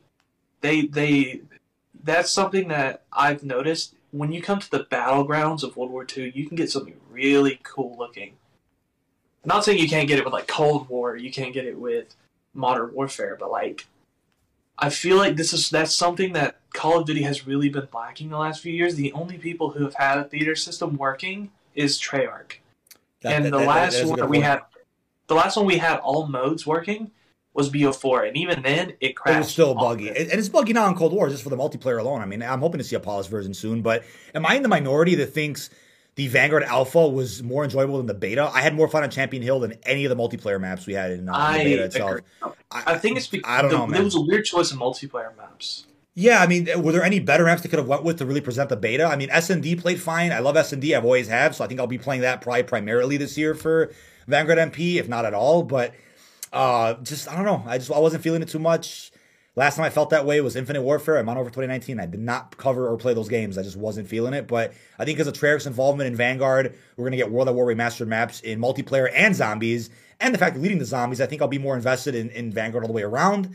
And on top of that, campaign does look pretty sharp. So I'm hoping to make some fun content about that. Maybe Easter eggs, uh, story explained videos, a lot of good variety of content. I'll be taking a lot of risks this year with different styled videos now that Vanguard is coming out. I think I kind of I kind of stayed in a bit of a niche with Cold War with what you typically could expect, right? News roundups, gameplay coverage, live streams, events. I think with Vanguard, we're going to continue doing that, but then also add in some other unique video ideas that you're not really seeing too much here on YouTube. But with that being said, that wraps up episode 23 of our beautiful Bombshell podcast. Thank you so much to everybody who tuned in today. Caden, wonderful backup co-host. We'll have you on again at any point whenever you're available, man. Thank God you're available tonight. I'm like, I didn't want to cancel the podcast today because I know Fajardi was busy, but man, it was a great opportunity having you on, man. Thank you again for filling in and adding a lot of fuel to this discussion, man. It was a great talk. Of course, it was great. It was so much fun. I definitely do this again. Hell yeah, man. That's what I want to hear, dude. I mean, it's it's been uh, it's been a lot of uh, a lot of back and forth between multiplayer, zombies, Warzone. There's so much going on for everything to do with Call of Duty right now. It's absolutely insane. Uh, read Discord DM. Uh, did I miss something? Let me see if I missed something live. Did something happen? Oh no. Let's see. Uh, Discord.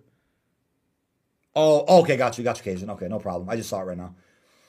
But yeah, with that being said, I think that pretty much touches on everything I wanted to get through. By next Friday, we will, of course, already have the release of the haunting event in Cold War and Warzone. We're going to break all that down. Plenty of videos on the way. And yeah, thank you all for tuning in. We will see you guys in the next one. Peace out, everybody. Bye, chat.